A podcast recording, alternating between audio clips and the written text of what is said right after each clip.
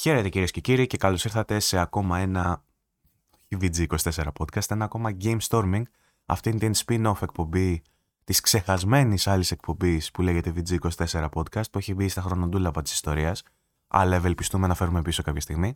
Είμαι ο Βαγγέλης Λερό και μαζί μου έχω τον Βασίλη Τατσιόπουλο. Γεια σου, Βασίλη. Καλησπέρα σα.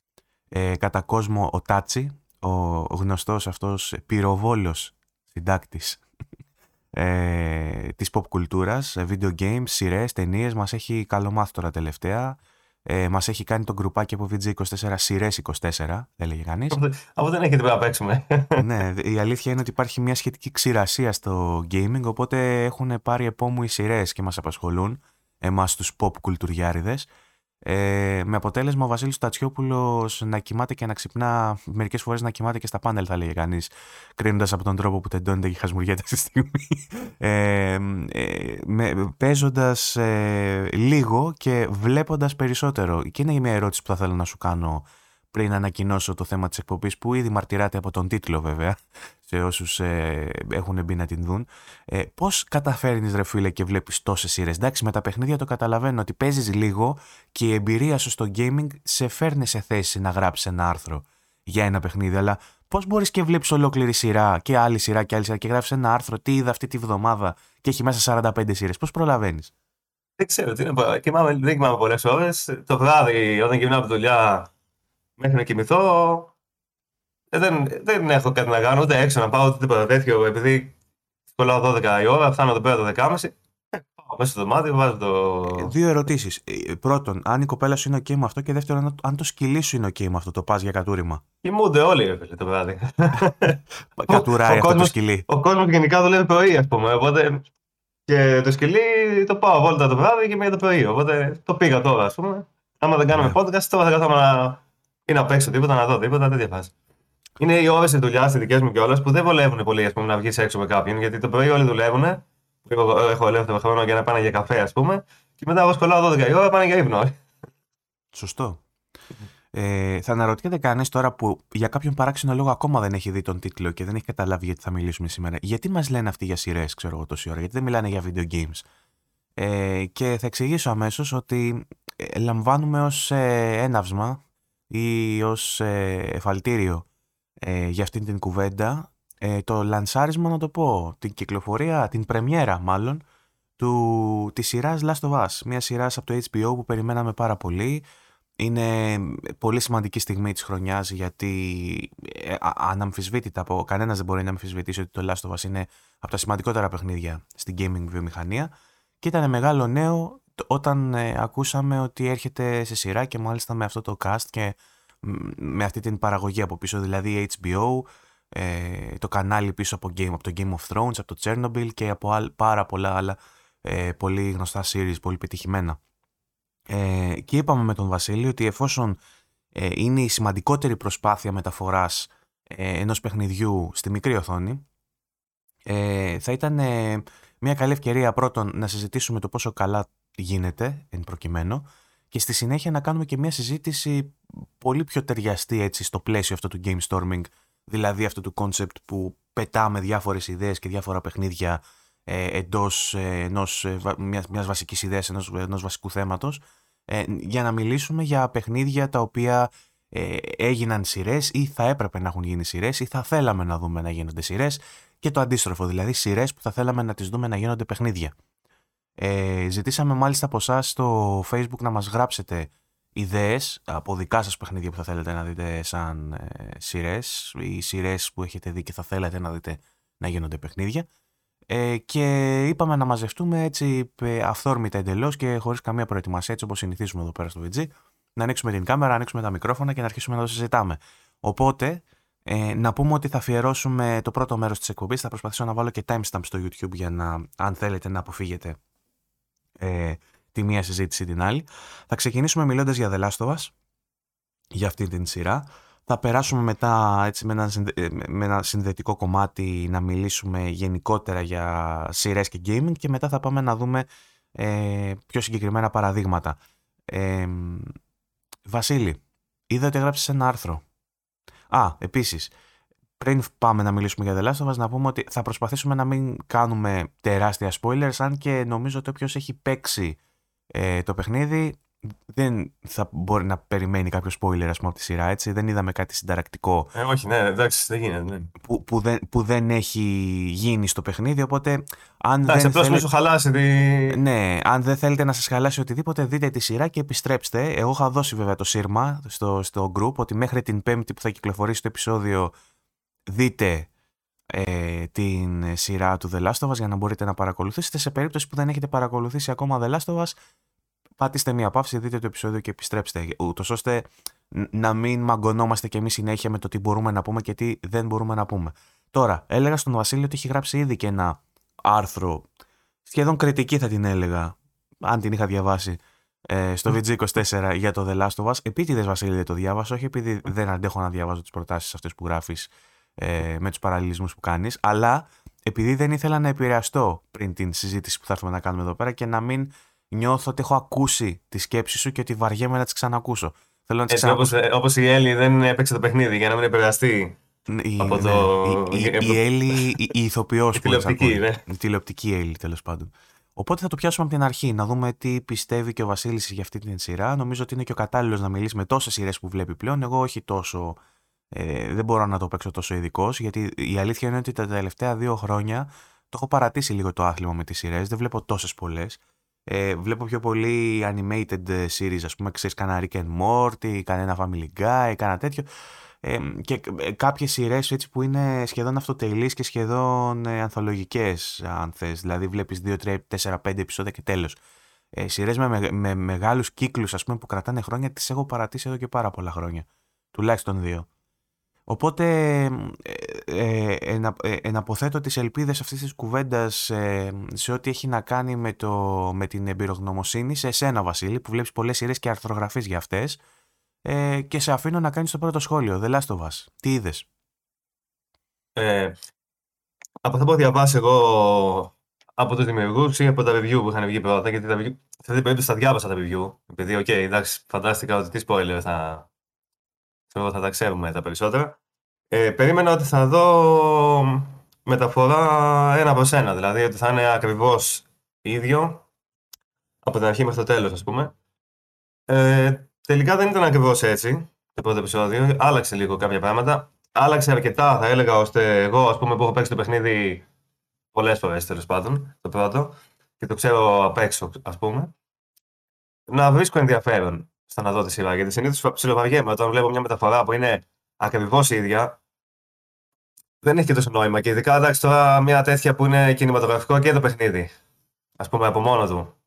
Να δεις ακριβώς τις ίδιες σκηνές στην τηλεόραση δεν μου φαίνεται και τόσο ουσιώδης ε, κίνηση από τη μεριά τους. Αλλά κάνανε κάποια πράγματα που είχαν ενδιαφέρον. Αλλάξανε ναι. κάποια. Δεν, αλλάξανε, δεν αλλάξανε ακριβώς. Δηλαδή η, η ουσία ήταν ακριβώς ίδια. Και το βασικό story Απλώς βάλανε παραπάνω σκηνές, αναπτύξανε παραπάνω λίγους χαρακτήρες και αλλάξανε λίγο την οπτική γωνία. Γιατί στο παιχνίδι, okay, όπως και στο κάτω γόρα θα που λέγαμε, στο παιχνίδι δεν μπορείς να βλέπεις να σου δείχνει συνέχεια βιντεάκια, ξέρω εγώ, να σου δίνει κάτι είναι όλη την ώρα, τι κάνει ο ένας χαρακτήρας, τι κάνει ο άλλος χαρακτήρας στην άλλη παιδιά, τι κάνει ο άλλος εκεί. Οπότε βλέπεις περισσότερο αυτό που γίνεται δίπλα σου. Ενώ παίζεις. Α πούμε την Έλλη την γνωρίζεις στο παιχνίδι, ενώ παίζεις με τον Τζόλ, ξέρω εγώ, τη βλέπεις και έρχεται κοντά και μιλάει. Ενώ στη σειρά έχουν την ευκαιρία να σου δείχνουν διάφορους χαρακτήρες. Δηλαδή, ας πούμε, την, ε, την Τεσ, ξέρω εγώ, στο, στη σειρά την έδειχνε, έδειχνε σκηνικά από τη δικιά της οπτική γωνία. Αλλά στο παιχνίδι αυτό δεν γίνεται. Ναι. Θα έπρεπε να την ελέγχουμε κατά πάσα Η οποία, να σου πω ότι έφαγα πολύ μεγάλο μέρος. Ε, υπάρχει μια παράλληλη διαργασία καθώς βλέπεις συνήθως κάτι, ταινία ή σειρά. Είναι αυτό που βλέπεις στην οθόνη, προσλαμβάνεις όσο που έχεις από την οθόνη και είναι και στο background του μυαλού σου αυτές οι μικρές διαργασίες που τρέχουν τύπου αυτόν που τον έχω ξαναδεί, αυτός που έχει ξαναπέξει ναι. κτλ. Ε, οι τέσσερις εντωμεταξύ προσπαθούσα σχεδόν σε όλη την ταινία, να, σε όλη τη σειρά, σε όλο το επεισόδιο, να καταλάβω πού την έχω ξαναδεί και το κατάλαβα λίγο πριν τα credits. Ε, με, και με βασάνισε πάρα πολύ. Ήταν στο Mind Hunter η ξανθιά που έρχεται ναι. να επιβλέψει την έρευνα. Ε, Mind Hunter, πολύ ωραία σειρά εντωμεταξύ. Mm. Δυστυχώς ε, έγινε cancel, ε, ακυρώθηκε στη δεύτερη σεζόν ε, στο Netflix ήταν εντεκτιβική και είχε πάρα πολύ ωραίο ρόλο ηθοποιός που κάνει την Τες. Ε, ναι. Τώρα, σε ό,τι αφορά αυτό που είπες για να κάνω και εγώ ένα σχόλιο, θα σου πω ότι μου άρεσε πάρα πολύ ο τρόπος που έκαναν exposition, τουλάχιστον εν μέρη, ε, στον κόσμο του παιχνιδιού. Δηλαδή, ε, νομίζω ότι αντιστράφηκαν λίγο οι, ε, οι, οι προσεγγίσεις ή το πώς το, χειρίστηκαν ε, στο presentation, στο πώς σου παρουσιάζουν τους πρωταγωνιστές ανάμεσα στο παιχνίδι και στην σειρά. Νιώθω ότι στο παιχνίδι εστίασαν περισσότερο στην Έλλη, το οποίο το καταλαβαίνω κιόλας γιατί η Έλλη από ό,τι φάνηκε στην πορεία έγινε ο main protagonist για το 2 και μάλλον θα μας ακολουθήσει και στο 3 αν υπάρξει ποτέ. Ε, ενώ ο Τζόελ μπήκε λίγο βιαστικά. Τον είδαμε στο παιχνίδι δηλαδή. Ξαφνικά ορίστε πάρε ένας Τζόελ που είναι με την κόρη του. Μπαμ, μπούμ. Φύγαμε. Ε, συμφωνώ σε αυτό, συμφωνώ. Ε, ε, από την άλλη, στην σειρά είδαμε την Έλλη να εισάγεται πολύ ξαφνικά. Δηλαδή δεν μας έκανε ε, μια αργή εισαγωγή το που ήρθε, τι έγινε νωρίτερα. Αυτά θα τα δούμε παρακάτω πιθανότατα, έτσι. Αλλά μιλάμε για το τι γίνεται στον πιλότο. Ωστόσο και σε σχέση με το παιχνίδι και η Έλλη εισάγεται πιο αργά. Ναι. Στο, στη, στη σειρά μας έδειξε κάτι. Ε, στη, αυτό, ε, εγώ ένιωσα ότι ήθελα περισσότερα από τη σειρά. Αυτό σου λέω. Απλά ναι. νομίζω ότι θα το κάνουμε παρακάτω αυτό. Θα το κάνουμε flashbacks λογικά. Ε, ναι, τώρα ε, έδειξε κάποιες υπόνοιες. Είπε εκεί για τη Ράιλι κάτι, είπε κάτι ότι ήταν παλιά στο τάδε. Υποθέτω ότι είτε σε φάση flashback είτε σε φάση αφιερωματικό επεισόδιο όπως έκανε κάποτε το Walking Dead και θα κάνουμε πολλές συγκρίσει. Θα κάνουμε πολλές συγκρίσει με Walking Dead ναι. σήμερα. Brace for that. Ε, και νομίζω ότι θα αφιερώσουν επεισόδια στο παρελθόν. Δηλαδή θα ξεκινάει. Εγώ πιστεύω θα έχει ένα ολόκληρο. Ναι, που δεν θα συνεχίζει από εκεί που άφησε το προηγούμενο. Θα μας πηγαίνει πολύ παλιότερα, ας πούμε, να δούμε το Left Behind, ας πούμε, περιεχόμενο. Ναι, να δούμε ναι, κάτι, κάτι τέτοιο. Ε, Πάντως, εγώ αυτό, ένιωσα. Αυτό που λες για τον Τζοέλ, ναι, είναι, συμφωνώ κι εγώ. Γιατί στο παιχνίδι ο Τζοέλ στην αρχή τουλάχιστον ήταν σε φάση ένας τύπος. Mm. Ήταν ένας τύπος που έδευνε. Εγώ. Μετά, εντάξει, οκ, okay, τον ανέπτυξε, αλλά στην αρχή δεν είχε τίποτα. Ήταν ένας τύπος. Η κόρη του ήταν απλά ένα avatar. Ναι. Στο παιχνίδι που να ήταν. Σου πω τι, ότι... δεν, τι δεν εστίασε, σε τι δεν εστίασε το παιχνίδι καθόλου που εδώ δείχνει να το κάνει καλά. Στο γιατί από τις περιγραφές των δημιουργών, ε, όταν κάνουν τα character. Ε, ε, φτιάχνουν τα character profiles που κάνουν κάποια αφιερωματικά βίντεο που μιλούν για τον κάθε χαρακτήρα και την προσωπικότητά του.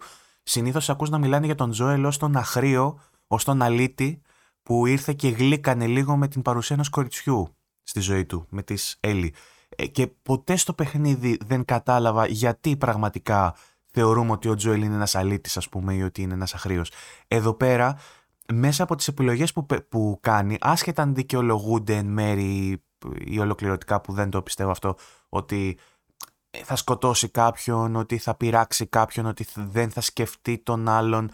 Ε, το βλέπουμε από πολύ νωρίς αυτό, έτσι, πριν καν πεθάνει η κόρη του. Ότι έχει κάποια στοιχεία που δείχνει ότι αυτός ο άνθρωπος δεν είναι τέλειος. Δεν είναι η, επιτο... η... Ε, πώς το πω, ε, το... ο ορισμός του καλού ή του μοντέλου του πατέρα, ας πούμε, του αγαθού. Είναι ένας άνθρωπος ο οποίος έχει αδυναμίες, ο οποίος ε, δεν πολύ νοιάζεται κιόλας για τη γιαγιά γειτόνισσα που θέλει παρέα. Α πούμε, ψιλοχεστήκαμε, έχουμε δουλέψει μέχρι τις 9 το βράδυ. Είμαστε βιοπαλαιστέ. Δεν μας νοιάζει, ξέρω εγώ, που εσείς δεν μπορείτε να μασίσετε τα μπισκότα σας, κύριε Ευθυμία. Ε, Κατάλαβες, είναι λίγο, είναι λίγο έτσι. Και αργότερα δεν διστάζει να σκοτώσει, δεν διστάζει να χτυπήσει, δεν διστάζει να πληγώσει οποιονδήποτε για να προστατεύσει τους δικούς του ή ακόμα και να προστατεύσει τον εγωισμό του ή να προβάλλει αυτή την άμυνα που έχει στην θύμηση συμβάντων της ζωής του που τον ε, πλήγωσαν ή που τον άλλαξαν. Όπως για παράδειγμα ο αναπόφευκτος που γνωρίζουμε όλοι και εδώ δεν θεωρείται νομίζω spoiler, θάνατος της ε, κόρης. Καλά, εντάξει. Ωραία.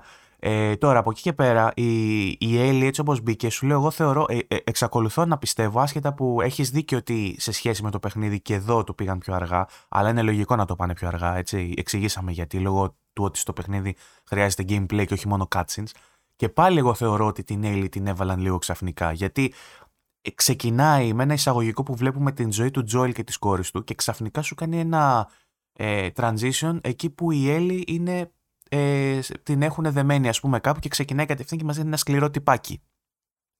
Ε, θα ήθελα να δω ένα εισαγωγικό του τύπου τώρα την πιάνουμε την Έλλη ας πούμε είμαι, είμαι ελεύθερη ας πούμε και τώρα με, με, με πιάσανε.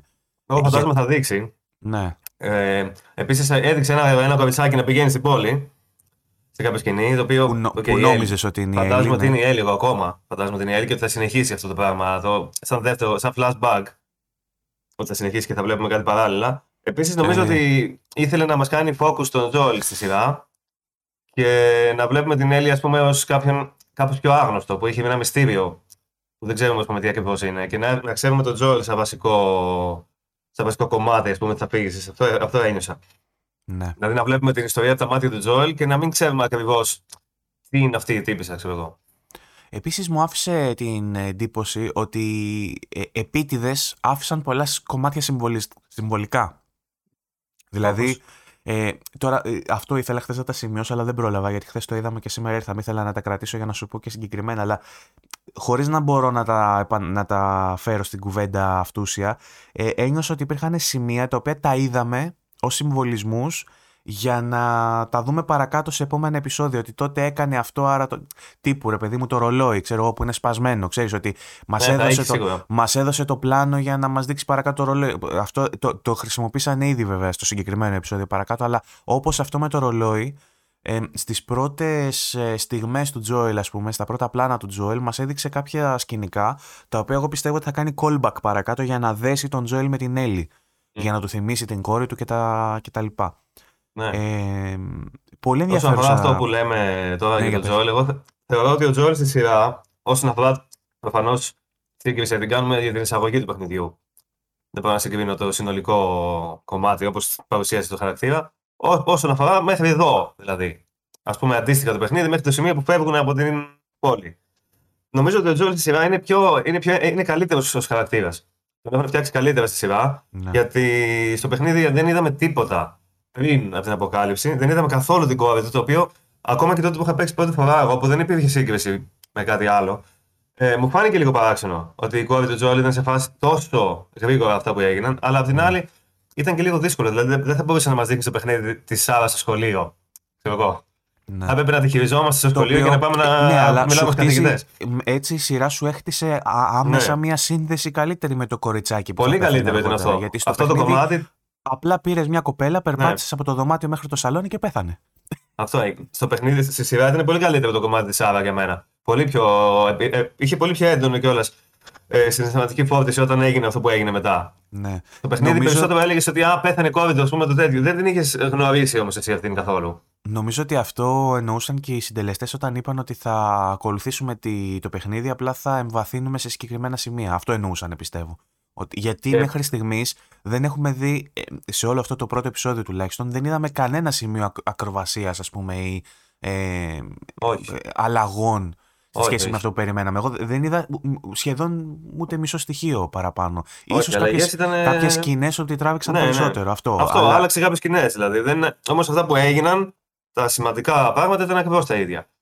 Ναι. Ε, ο Τζόελ πάντως νομίζω ότι θα, θα είναι καλύτερος γενικά στη σειρά. Γιατί στο παιχνίδι υπήρχε και ο, το, ο άλλος κίνδυνος ότι επειδή υπάρχει gameplay στο παιχνίδι και στο gameplay πρέπει να χειρίζεσαι τον Τζόελ και να σκοτώνεις μόνος σου μία βάση που έχει ξέρω, εγώ, 17 άτομα με όπλα και 42 clickers. Αυτός ο χαρακτήρας αναγκαστικά φαίνεται λίγο action hero στο παιχνίδι. Είναι αναγκαστικό αυτός ο τύπος να είναι λίγο Van Damme, ας πούμε. Δεν Action γίνεται να man. είναι. Ναι, δεν γίνεται να είναι απλά ένας τύπος, παιδί μου. Δεν γίνεται, δεν είναι δυνατόν γιατί χα- σπάει αυτή. Ε, υπάρχει μια, μια μεγάλη διαφορά μετά μεταξύ cutscene και gameplay. Δεν μπορεί ο τύπο να σκοτώνει μια ολόκληρη βάση. Και στο cutscene, ας πούμε, να σκάνει εχθροί και να είναι σε φάση, Όχι, εγώ δεν θα του σκοτώσω, ας πούμε και τέτοια. Αλλά στο. Από την αρχή φαίνεται στη σειρά ότι είναι λίγο διαφορετικό, γιατί στο σκηνικό που τρέχεις με την κόρη του στην αρχή, από εκεί και μόνο, στο παιχνίδι ο Τζόελ φαίνεται πολύ πιο γαμάο και δέρνο από ό,τι στη σειρά. Πολύ πιο action hero, δηλαδή. Ενώ στη σειρά φαίνεται πιο πολύ μας, δίνει φοβισμένο.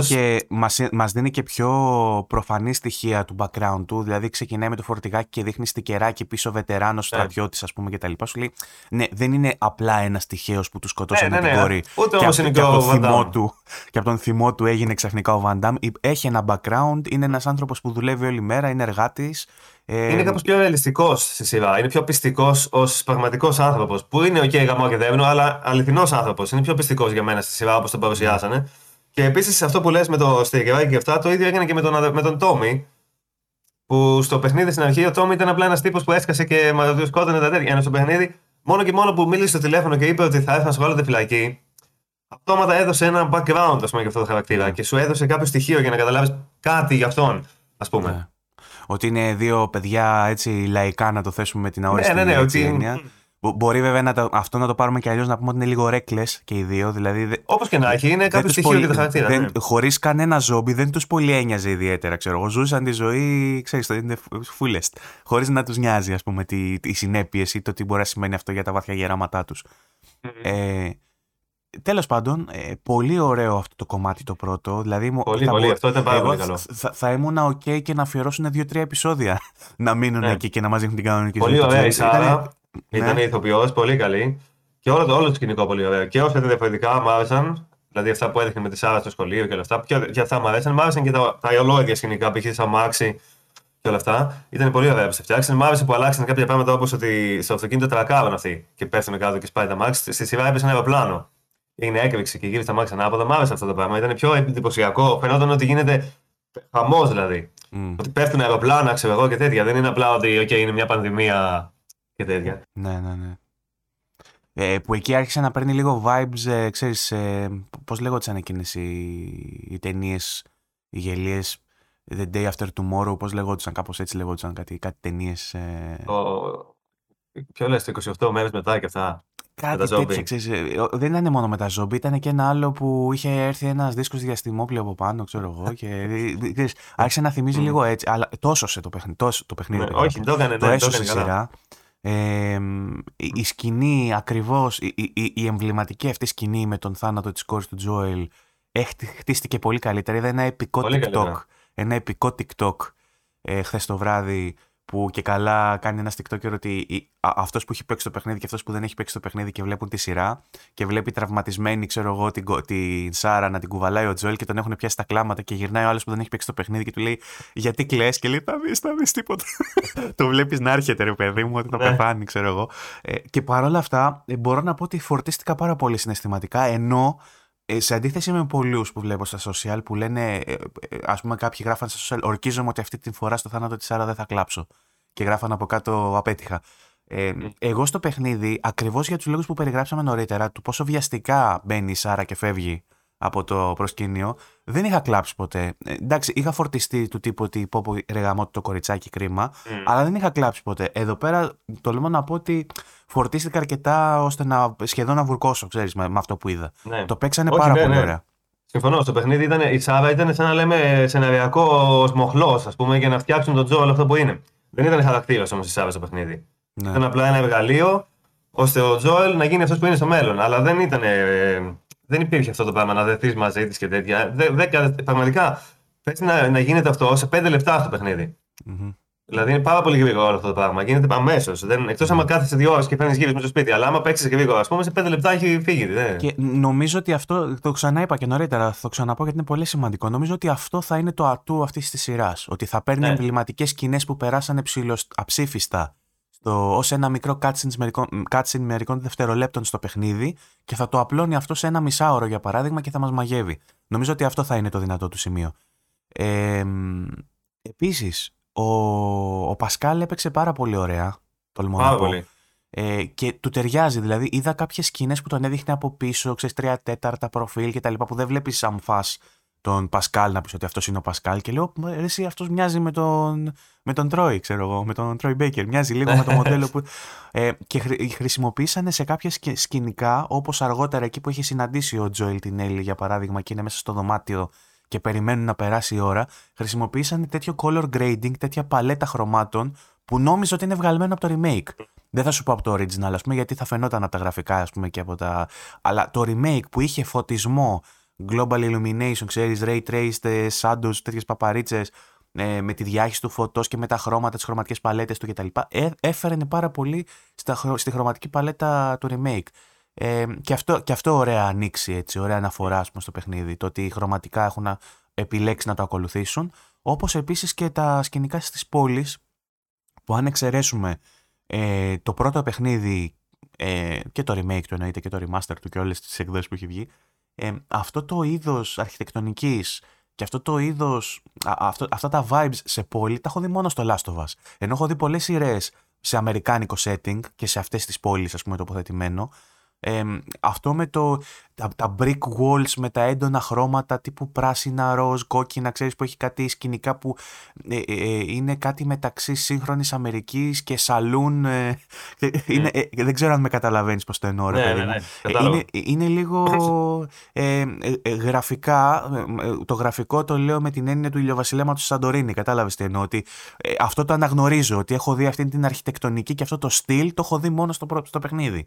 Το έχουν φέρει και αυτό ε, μέσα στη σειρά. Θα μπορούσαν όμω όμως, νομίζω, να κάνουν κάτι περισσότερο στη σειρά σε αυτό το κομμάτι. Ναι. Θα μπορούσαν να το, κάνουν πιο, να, να το φτιάνουν πιο έντονα αναγνωρίσιμο. Δηλαδή, γιατί σε κάποιες, από ένα σημείο και μετά, ε, αισθητικά δηλαδή, το πρώτο επεισόδιο είναι σαν να βλέπεις Walking Dead. Μμμ. Δηλαδή, δεν, ε, άμα, άμα έβαζες σε κάποιον Walking Dead 5-6 επεισόδια από τη μέση, όχι από τις πρώτες σεζόν, εκεί που είναι στις κοινότητες και αυτά, και του βάλεις μετά να δει λίγο Last of Us χωρίς να του πει τι είναι, θα νόμιζε ότι βλέπει κάποιον άλλο χαρακτήρα από το Walking Dead, ας πούμε και τέτοια. Και αυτό εντάξει είναι μια παγίδα που είναι λίγο δύσκολο να ξεπεράσουν αυτή τη δημιουργική, γιατί ε, φαίνεται από την αρχή ότι το Last of Us δεν θα εστιάσει στα ζόμπι και αυτά. Ε, Στο πρώτο επεισόδιο, ξέρω εγώ, δεν είχε καν. Μόνο στην αρχή είχε. Μετά στον, στο κόσμο του μέ- στο μέλλον Α, μην δεν είχε βιάζεσαι. καθόλου. Δεν, Μην βιάζεσαι γιατί βγήκε και τρέιλερ ε, ε, The Horror Ναι. ε, to come in, ε, Προφανώς coming θα weeks. δείξει.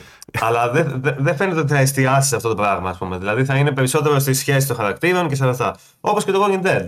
Τουλάχιστον από ένα σημείο και μετά.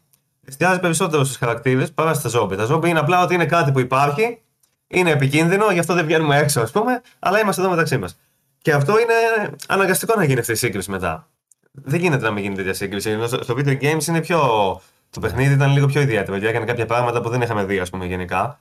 Αλλά στο, σε σειρά είναι ότι αναγκαστικά σχεδόν, εκτός αν σκεφτόντουσαν κάτι, δεν ξέρω τι, ας πούμε, πιο ιδιαίτερο, ας πούμε, για να ξεχωρίσει η σειρά, δεν θα ξεχωρίσει και τόσο πολύ. Γιατί όντως Ε, δεν ξεχωρίζει αισθητικά. Μου, μου είπες κάτι πριν ανοίξουμε, το οποίο φοβηθήκαμε ότι αν, το, ότι αν πιάσουμε τέτοια κουβέντα θα μας πάρουν με τις ντομάτες. Αλλά θα, κάπου εδώ νομίζω θα την πιάσουμε και αυτή την κουβέντα, γιατί εμείς δεν φοβόμαστε να λέμε τη γνώμη μας εδώ πέρα, σε αυτό το κανάλι. Ε, και έχει, το έχουμε αποδείξει αυτό με τα reviews μας, με τους βαθμούς μας, με τα πάντα μας. Οπότε υπάρχουν και κάποια σημεία στα οποία ενδεχομένως όχι απογοητευθήκαμε, απλά περιμέναμε παραπάνω. Ε, νομίζω ότι ε, ε, όπου ε, όσο καλό μάλλον είναι το The Last of Us στην ανάπτυξη των χαρακτήρων και στο κομμάτι αυτό της αλληλεπίδρασης του δράματος, του κοινωνικού, ε, τόσο υστερεί σε σχέση με τον ανταγωνισμό όπου εδώ βάλτε Walking Dead, στο presentation του post-apocalyptic world του. Ναι, το είπαμε, αυτό είναι το, αλήθεια. το, το εξήγησες και εσύ λίγο στο πώς σου φαίνεται λίγο generic, ας πούμε, μέχρι στιγμής αυτό που σου δείχνει. Απλά φέραμε στο μυαλό μας τον πιλότο του Walking Dead με τον Rick Grimes που ξυπνάει στο νοσοκομείο και βγαίνει σε μια έρημη πόλη όπου συμβαίνουν 4-5 σκηνές εμβληματικές που ενώ τις είδαμε πριν 15 χρόνια ακόμα τις θυμόμαστε.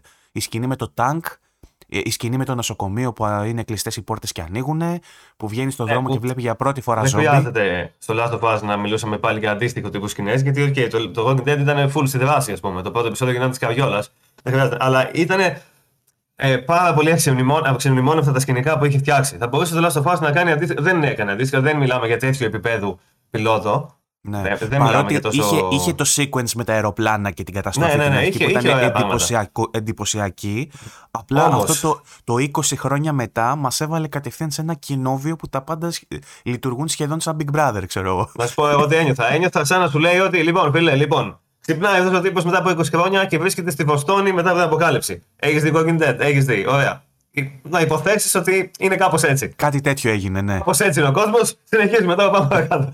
Ναι. Εγώ αυτό αισθάνθηκα γιατί ας πούμε αυτά τα σκηνικά που έδειξε εκεί πέρα με, το, με τον Τζόελ και την Τess με το drag τέτοιο, όχι drag, τις κατά κάνανε αυτοί εκεί πέρα που κάνανε τις κομπίνες αυτές εκεί και όλα αυτά που έδειχνε τον υπόκοσμο της πόλης. Ήταν σαν να βλέπω Walking Dead. Ήταν κάπως αχρίαστο νομίζω στο Last of Us. Νομίζω ότι το παράκανε. Δηλαδή μα έδειχνε πάρα πολύ ώρα ε, αυτό το κομμάτι.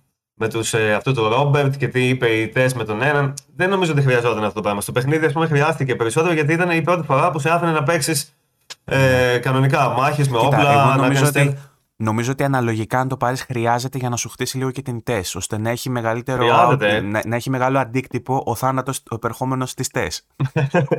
Αισθάνομαι ότι το παρακάνανε λίγο εγώ. εγώ. Εγώ, δηλαδή, κάποια στιγμή στο πρώτο επεισόδιο, ε, όχι βαρέθηκα, ρε παιδί μου, δεν βαρέθηκα, αλλά δεν ήμουν και τόσο συγκλονισμένος με αυτά που έβλεπα. Ήμουνα σε φάση ότι εντάξει, οκ, ας πούμε. αυτά- Ε, Πώς να το πω. Έβγαινα εκτός του immersion και έλεγα ότι Α, αυτό το κάνουν για να χτίσουν αυτό το χαρακτήρα, ε. Το οποίο είναι κακός σε μια τέτοια σειρά. Να, ενώ το βλέπεις, αντί να απο- απορροφηθεί μέσα και να βλέπεις, ας πούμε, χωρίς να σκέφτεσαι ότι Α, βλέπω μια σειρά που έχουν φτιάξει αυτό, να βλέπεις και ταυτόχρονα να σκέφτεσαι γιατί το κάνουν δημιουργοί.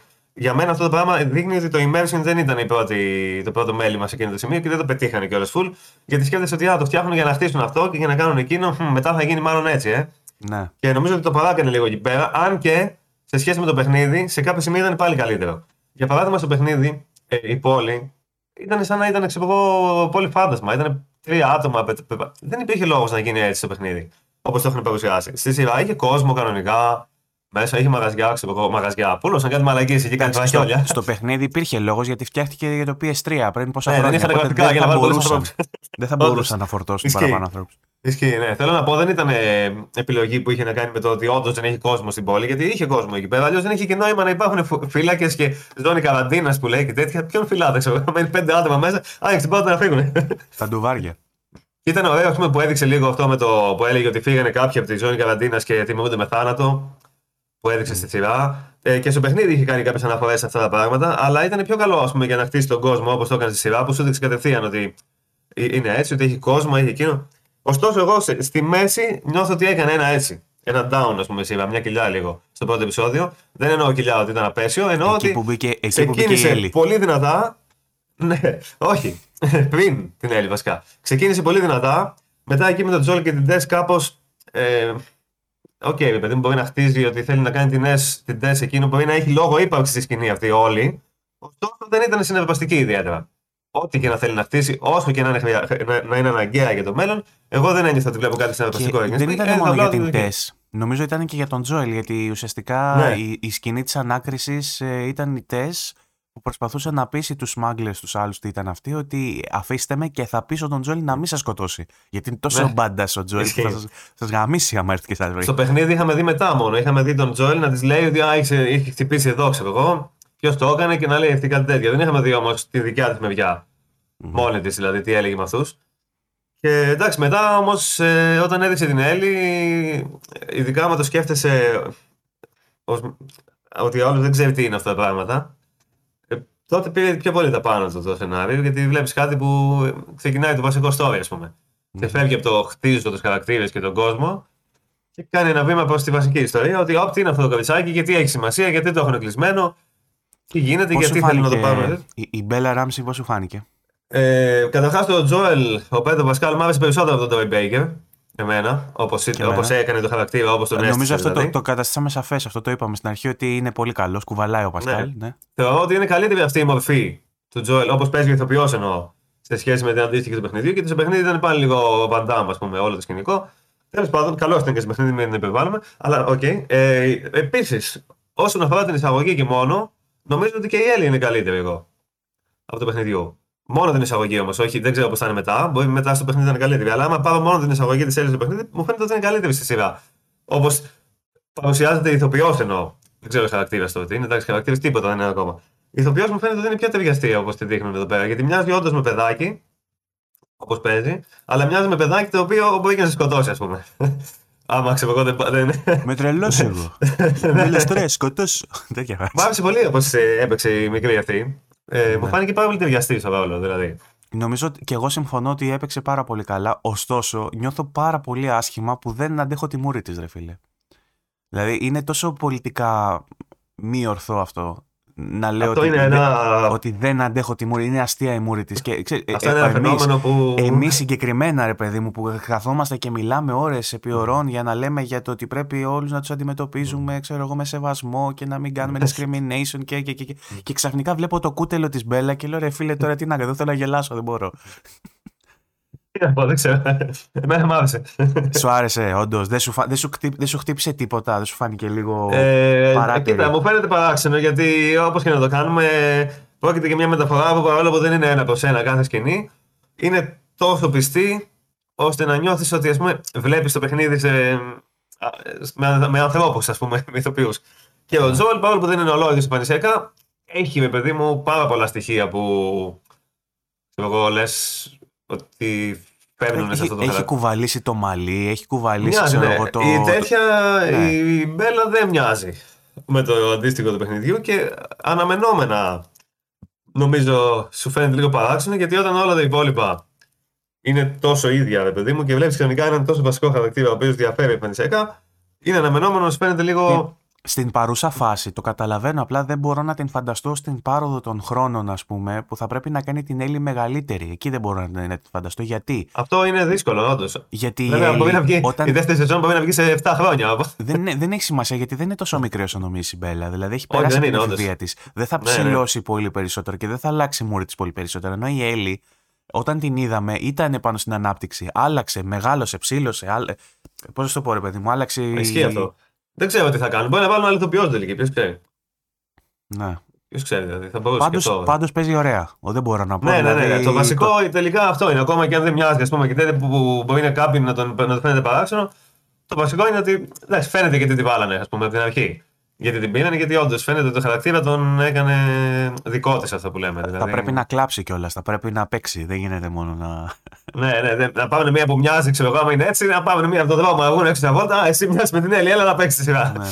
Δεν Και γίνεται θα, αυτό το και θα πράγμα. βάλουμε την Ράμζη να μιλάει από πίσω. Στα Μεξικάνικο, Ναι. να κάνει lip sync. Ε, ναι, αλλιώς θα παίρνανε σε, σε, σε όλες τις μεταφορές θα παίρνανε τον, τον ηθοποιό που έκανε το μοντέλο του χαρακτήρα. Γιατί στι περισσότερε το περιπτώσεις είναι παράξενο άλλος. είναι ότι οι ηθοποιοί που δώσαν τις φωνές είναι ηθοποιοί. Θα μπορούσαν να παίξουν. Ναι. Απλά δεν το Αλλά δεν είναι επιλέξαν. εμφανισιακά. Τώρα, Να παίζει αυτή που έπαιζε την Έλλη στο, στη σειρά θα ήταν τελείως άκυρο. Δηλαδή εμφανισιακά αυτή και αν δεν θα μοιάζε. Ναι. Φαίνεται εξωτερικό μεγάλη, δεν, δεν θα μπορούσε να είναι το παιδάκι, ας πούμε, να παίζει το μικρό το παιδί, το έφηβο. Και ο Αλλά- Τρόι είναι πολύ αδύνατος και πολύ ψηλός για να παίξει. Ούτε αυτός ταιριάζει εμφανισιακά. Αυτός και αν δεν ταιριάζει.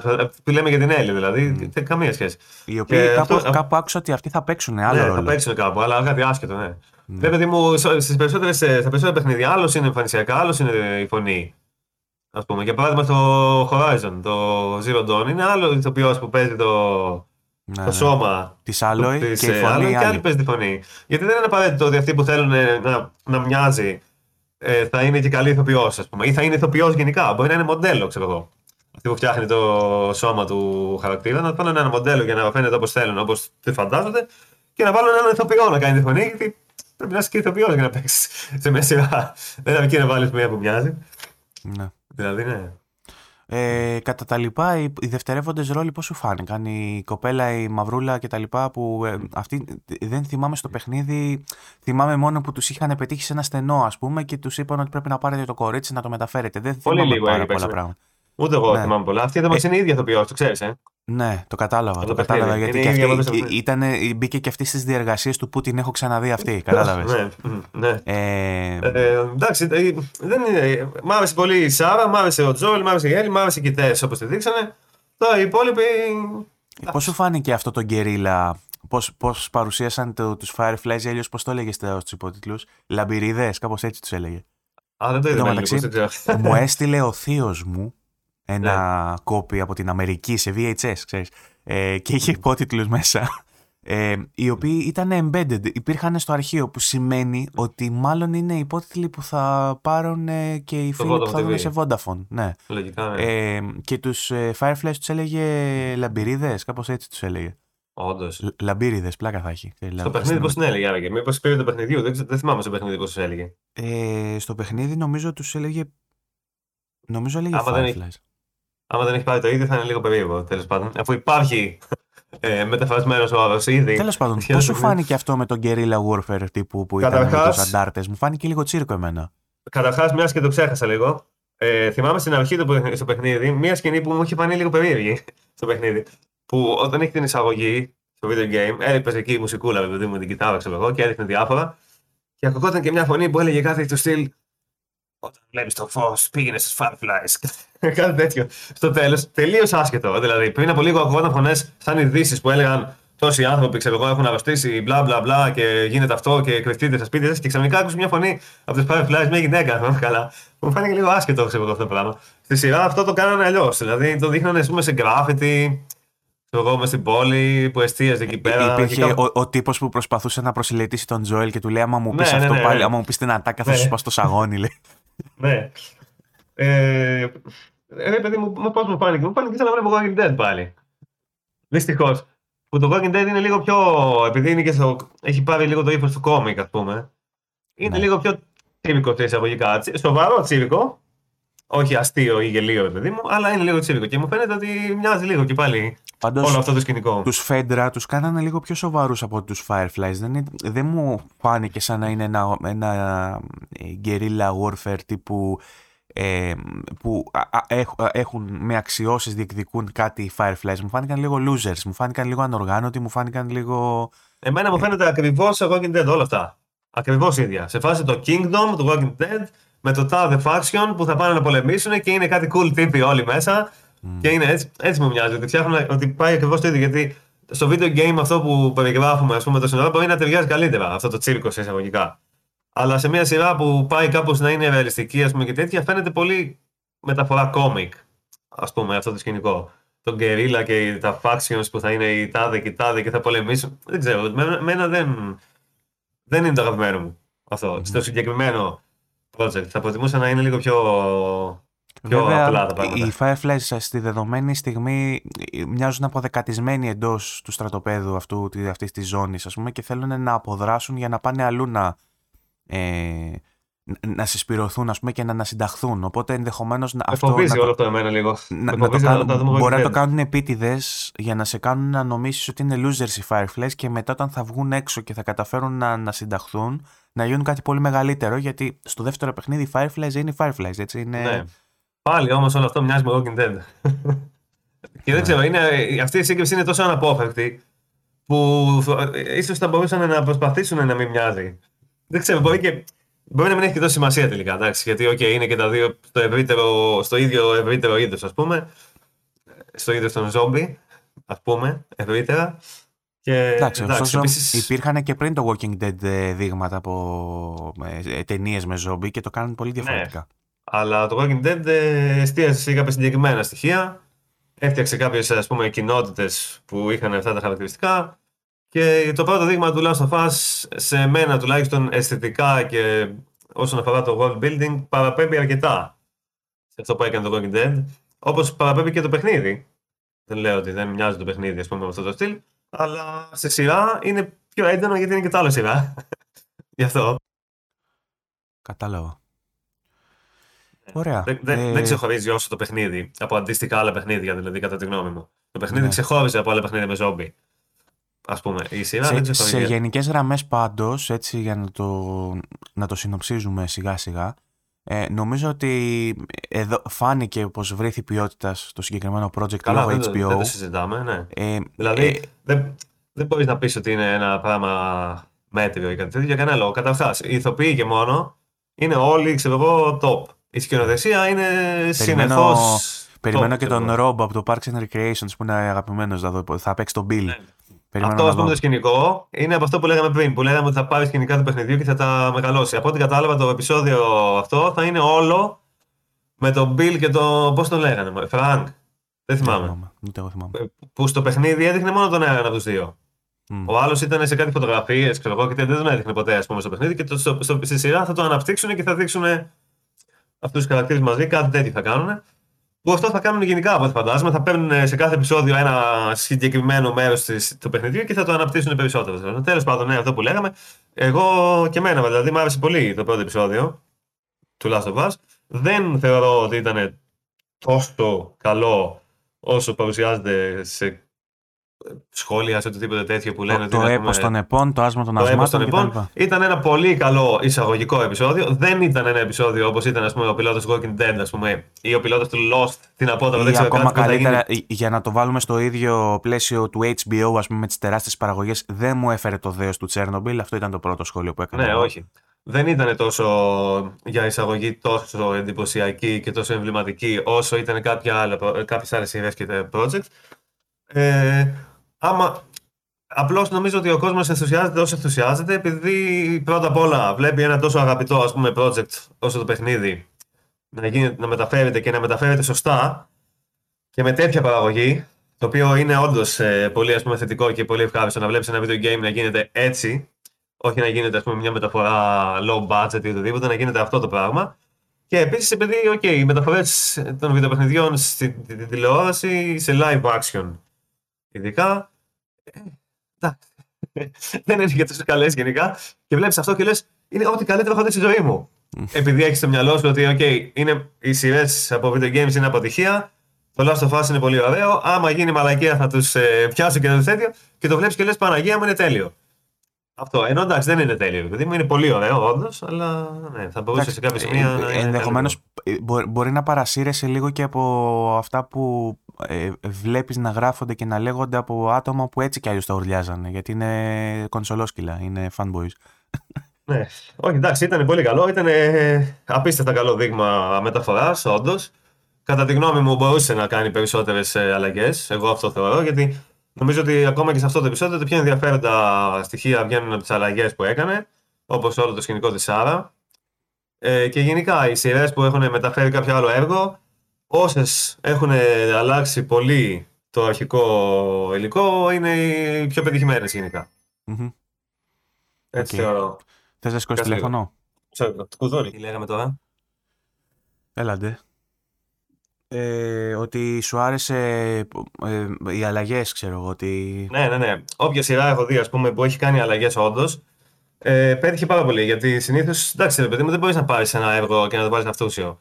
Για παράδειγμα, το The Boys, ας πούμε, έχει αλλάξει πάρα πολλά πράγματα από το κόμικ, τα οποία άμα δεν τα είχε αλλάξει, δεν θα ήταν τόσο πετυχημένο. Θα ήταν πάλι, ας πούμε, ωραίο, ξέρω εγώ, αλλά δεν θα ήταν τόσο πετυχημένο γιατί άλλαξε για να, για να εκμεταλλευτεί περισσότερο τη δομή, ας πούμε, μιας σειράς, όπως και το Last of Us την εκμεταλλεύεται. ίσως μπορούσε περισσότερο. Ίσως μπορούσε να αλλάξει περισσότερο κάποια πράγματα. Όπως και να έχει, εγώ είμαι πλήρως ικανοποιημένος με αυτό που είδα. Παρόλο που δεν ήταν τέλειο, δεν, δεν περιμένεις να δεις πάντα κάτι τέλειο, ξέρω εγώ. Εντάξει, οκ, ήταν πάρα πολύ καλό αυτό. CG πάντως α, πάρα πολύ ωραίο και με τα αεροπλάνα και τα λοιπά. Ναι, ναι, ναι. ναι. Ε, zombie δεν έχουμε δει πολλά, είναι μόνο στα early stages, πολύ νωρίς, ας πούμε. Μου φάνηκε λίγο Και αστείο. ένα- Ο τρόπος που τρέχουν έτσι και κυνηγάνε μου φάνηκε λίγο αστείος. Μμ. Ε, ο- ο- ωραία horror στοιχεία του τύπου με τη Σάρα που πάει να κοιτάξει τη βιβλιοθήκη και από πίσω η γιαγιά έχει ήδη αρχίσει και φλιπάρει, ας πούμε, έχει αρχίσει. Ισχύει, που ανέσαινε η βαριά, έλεγα, έλεγα, έλεγα, αυτό ήταν. Και ωραίο. αυτό και όταν ήταν στη βιβλιοθήκη είχε κάνει μπόκε, είχε θολώσει το από πίσω. Είχε Μμμ. κάνει focus στην Σάρα και από πίσω η γιαγιά άνοιγε το στόμα και έκανε κάτι κινήσεις τύπου ότι είμαι έτοιμη να αλλάξω, ξέρω εγώ. Α, επίσης είδαμε και το, αυτά τα μπλοκάμια. Που είχαν πει ότι στο, στη σειρά δεν θα έχει τα spores Μμ. που με τις μάσκες που φοράνε και θα έχει κάτι tendrils είχε πει. Και είδαμε όντως το στόμα όταν είχε ανοιχτό κάτω που έβγαζε κάτι σαν μπλοκάμια το στόμα. Κάτι πολύ creepy. Σαν πράγματα. μακαρόνια, σαν να μην έχει Σαν μασίσει τα μακαρόνια. μακαρόνια της. Ναι. Ναι. ναι. Ωραία. Ε, HBO ποιότητα λοιπόν, ωραίο cast, ε, ενδιαφέρουσα προσέγγιση αυτό με, το, με τις σκηνές που απλώνουν που έχουμε δει από το, από το παιχνίδι. Ε, λίγο κοινότυπο στο πώς κάνει expose ε, τον κόσμο, τον zombie ας πούμε και το πώς τον παρουσιάζει για την ώρα, εννοείται ότι παρακάτω μπορεί αυτό να αλλάξει. Εντάξει, εγώ, εγώ όμως και έτσι να μείνει, όλη η σειρά να είναι στο ίδιο ακριβώς επίπεδο, ικανοποιημένος θα είμαι και θα είναι μια Ναι. πολύ ωραία σειρά. Απλώς μπορεί να είναι κάτι παραπάνω, ας πούμε, άμα κάνει κάποια καλύτερα βήματα στο μέλλον. Ναι. Για την ώρα πάντως ο πιλότος σίγουρα εγώ θα έλεγα ότι ε, βαδίζει στα late ε, 80, όχι χρονολογία, ε, στο Metacritic.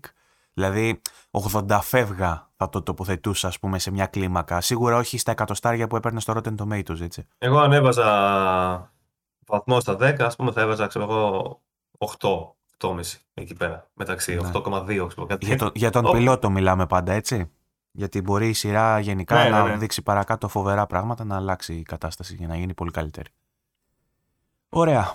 Λοιπόν, ε, πάνω κάτω αυτά για το Last of Us. Περιμένουμε τα σχόλιά σας εννοείται και στο γκρουπάκι, στο VG24 Gaming Community και στο βίντεο που θα ανέβει στο YouTube του Game Storming να μας πείτε την δική σας άποψη περί της ε, σειράς του πρώτου επεισοδίου. Αν συμφωνείτε ε, με αυτά που λέμε ή αν πιστεύετε ότι όντως ήταν για απόλυτο δεκάρι ή αν όχι, γράψτε μας τις, τα, τα σχόλιά σας. Ε, και τώρα, ε, θέλω να συνδέσουμε αυτή την κουβέντα που κάναμε για το Last of Us με το επόμενο θέμα μας, αυτό που έχει ως τίτλο και η εκπομπή. Ε, πιάνοντας ε, αρχικά το Last of Us για να μιλήσουμε για το τι τελικά πρέπει να έχει ε, μία σειρά για να, μεταφέ, για να μεταφέρει το παιχνίδι αυτούσιο, ας πούμε, ή να, να είναι τουλάχιστον μία ενδιαφέρουσα ή θετική εμπειρία και όχι κάτι αδιάφορο. Τι πρέπει να έχει μία σειρά που έρχεται από παιχνίδι για να πετύχει; Ε, υπάρχει ένα πολύ καλό παράδειγμα που παίζει τώρα, αυτή τη στιγμή. Το, α- το ανιμέ από το Nier, το Μμμ. Automata. Παίζει αυτή τη στιγμή, έχω παίξει δύο επεισόδια. Το πρώτο επεισόδιο είναι 100% αυτούσιο, ε, αυτούσια μεταφορά της εισαγωγής του παιχνιδιού. 100%. Δηλαδή είναι ακριβώς το ίδιο πράγμα. Απλώς το έχεις παίξει το παιχνίδι εσύ; Μ, έχω, ναι, το έχω παίξει όχι όλο, έχω παίξει την Τέλος αρχή, πάντων. έχω παίξει όμως, ναι. Ε, παίζεις στην αρχή με την τύπησα, μετά όταν το ξαναπέξει, παίζεις με τον Που άλλο μπαίνεις, σε τύπο. ξέρω ένα, εγώ. που μπαίνεις σε ένα εργοστάσιο και πολεμάς κάτι Ναι, μέκα, ναι, ναι, κάτι ναι. τέτοια και έχεις και ένα αγοράκι μαζί της και μετά... Αυτό. χάνεις. Και μετά παίζεις με τον άλλον Και βλέπεις από τη δικιά του οπτική γωνία το ίδιο σκηνικό. Ε, στο άνιμε η μόνη διαφορά είναι ότι έχουν βάλει αυτά τα δύο μαζί, ρε παιδί μου, και βλέπεις και τους δύο χαρακτήρες τι οπτικέ γωνίε μαζί, ξέρω. Αλλά είναι ακριβώς το ίδιο. Οι μάχες είναι ακριβώς οι ίδιες. Έχει ακριβώς την ίδια σειρά γεγονότων. Ακριβώς τα ίδια πράγματα. Και όταν το είδα, ήμουν σε φάση. Ω. εντάξει. Οκ. Okay. Πλάκα είχε, ξέρω εγώ. Δηλαδή, επειδή μου το είδα ξανά. Το έχω ξαναδεί αυτό το πράγμα. Και δεν, δεν έχει κάτι να σου προσφέρει επιπλέον. Δηλαδή, ε, και επίσης δεν λειτουργούν όλα, επειδή λειτουργούν σε ένα παιχνίδι, δεν λειτουργούν και σε σειρά όλα. Δηλαδή, το να βλέπεις, ας πούμε, μάχη, ε, μετά να περπατάει ο χαρακτήρας λίγο, να μιλάει με έναν άλλον και μετά να κάνει πάλι μάχη, σε ένα παιχνίδι είναι πολύ κλασικό στήσιμο. Σε μια σειρά είναι τελείως άκυρο αυτό το πράγμα. Μετά όμως, ας πούμε, βγήκε το δεύτερο επεισόδιο αυτή το, το ανημέ, το οποίο δεν ακολουθεί το παιχνίδι, τα γεγονότα του παιχνιδιού. Δείχνει κάτι πράγματα τα οποία είναι δικά του. Δεν υπάρχουν στο παιχνίδι καν. Και είναι πολύ καλύτερο. Πολύ πιο ενδιαφέρον γιατί χρησιμοποιεί τη δομή όπως θα ήταν ένα κανονικό επεισόδιο, όχι όπως θα ήταν ένα video game, μάχη, ε, διάδρομος, μάχη, cutscene, μάχη, ξέρω εγώ. Και δείχνει κάποια γεγονότα τα οποία τα βλέπεις και λες ότι. Α, δεν ήταν στο παιχνίδι αυτό, ας πούμε. Δηλαδή, μοιάζει ότι ήταν, γιατί είναι ακριβώς το ίδιο ύφος με το παιχνίδι και στο ίδιο concept, ακριβώς το ίδιο πράγμα, αλλά δεν ήταν όντως στο παιχνίδι. Ναι. Νομίζω εγώ ότι αυτό είναι το καλύτερο που μπορεί να κάνει κάποιος. Οπότε ναι. καταλαβαίνω από σένα ότι αυτό που ζητάς είναι να γίνει μια μεταφορά με... που εμπλουτίζεται. Να εμπλουτιστεί, Σίγουρα να εμπλουτίζεται. Να, Σίγουρα να εμπλουτιστεί η βασική ιδέα. Δεν είσαι δηλαδή ούτε υπέρ της αυτούσιας μεταφοράς, ούτε της ριζικής αλλαγής, ας πούμε, του concept. Αυτό εξαρτάται, εντάξει. Άμα έχει κάποιος κάποια ιδέα πολύ ιδιαίτερη ας πούμε, και ταιριαστεί, ας το αλλάξει και φυσικά, ωραία θα είναι. Αλλά γενικά νομίζω μια μεταφορά όταν. Εντάξει, παιδί μου, όταν μεταφέρεις το, το League of Legends όπως το Arcane, εντάξει, okay, κάνεις ό,τι θες. Γιατί δεν έχει ένα σενάριο που μπορείς να μεταφέρεις αυτούσιο. Φαντάζεσαι να, πούμε... να μεταφέρεις 20 λεπτά ματσάκια και κάθε επεισόδιο να είναι απλά ένα ματς. Το Χριστό σου και τη μάνα σου.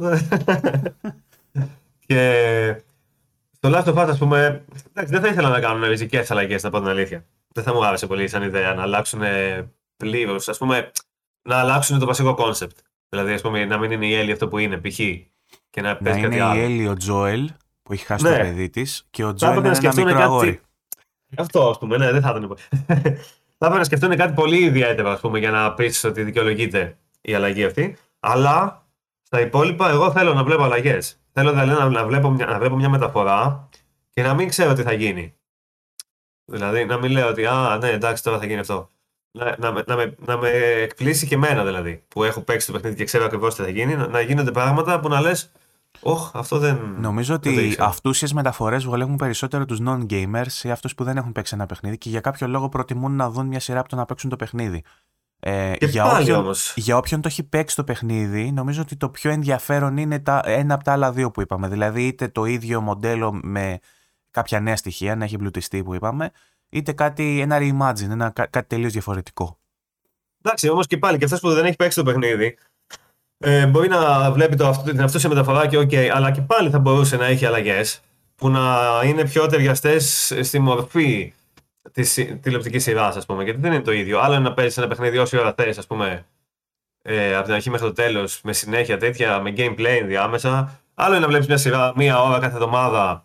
Είναι διαφορετικό είδος αφήγησης. Δηλαδή δεν, δεν, δεν δουλεύει το ίδιο πράγμα. Δεν θα μπορούσε να, να πάρουν απλά ένα video game, να το μεταφέρουν όπως είναι και απλά να κόβουν κάθε μία ώρα και να πάμε παρακάτω. Ξέρω. Πρέπει να κάνεις κάποιες κάποιες παρεμβάσεις, ας πούμε, για να δουλέψει αυτό το πράγμα. Πολλά θα πας έκανε, αλλά θα μπορούσε και παραπάνω για μένα. Mm-hmm. Θα μπορούσε να αλλάξει κι άλλα. Ε, τι συμβαίνει όμως όταν γίνεται το αντίστροφο; Όταν δηλαδή μία σειρά θέλει να γίνει παιχνίδι. Τι πρέπει να προσέξεις τότε; Αυτό είναι πιο περίεργο νομίζω γιατί η σειρά δεν έχει gameplay.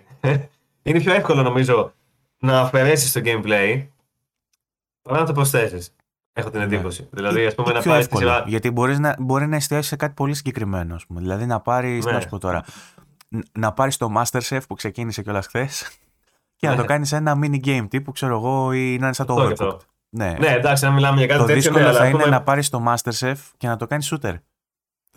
Ισχύει. Ισχύει. Μπαίνει κάποιος μέσα στο στούντιο του Masterchef.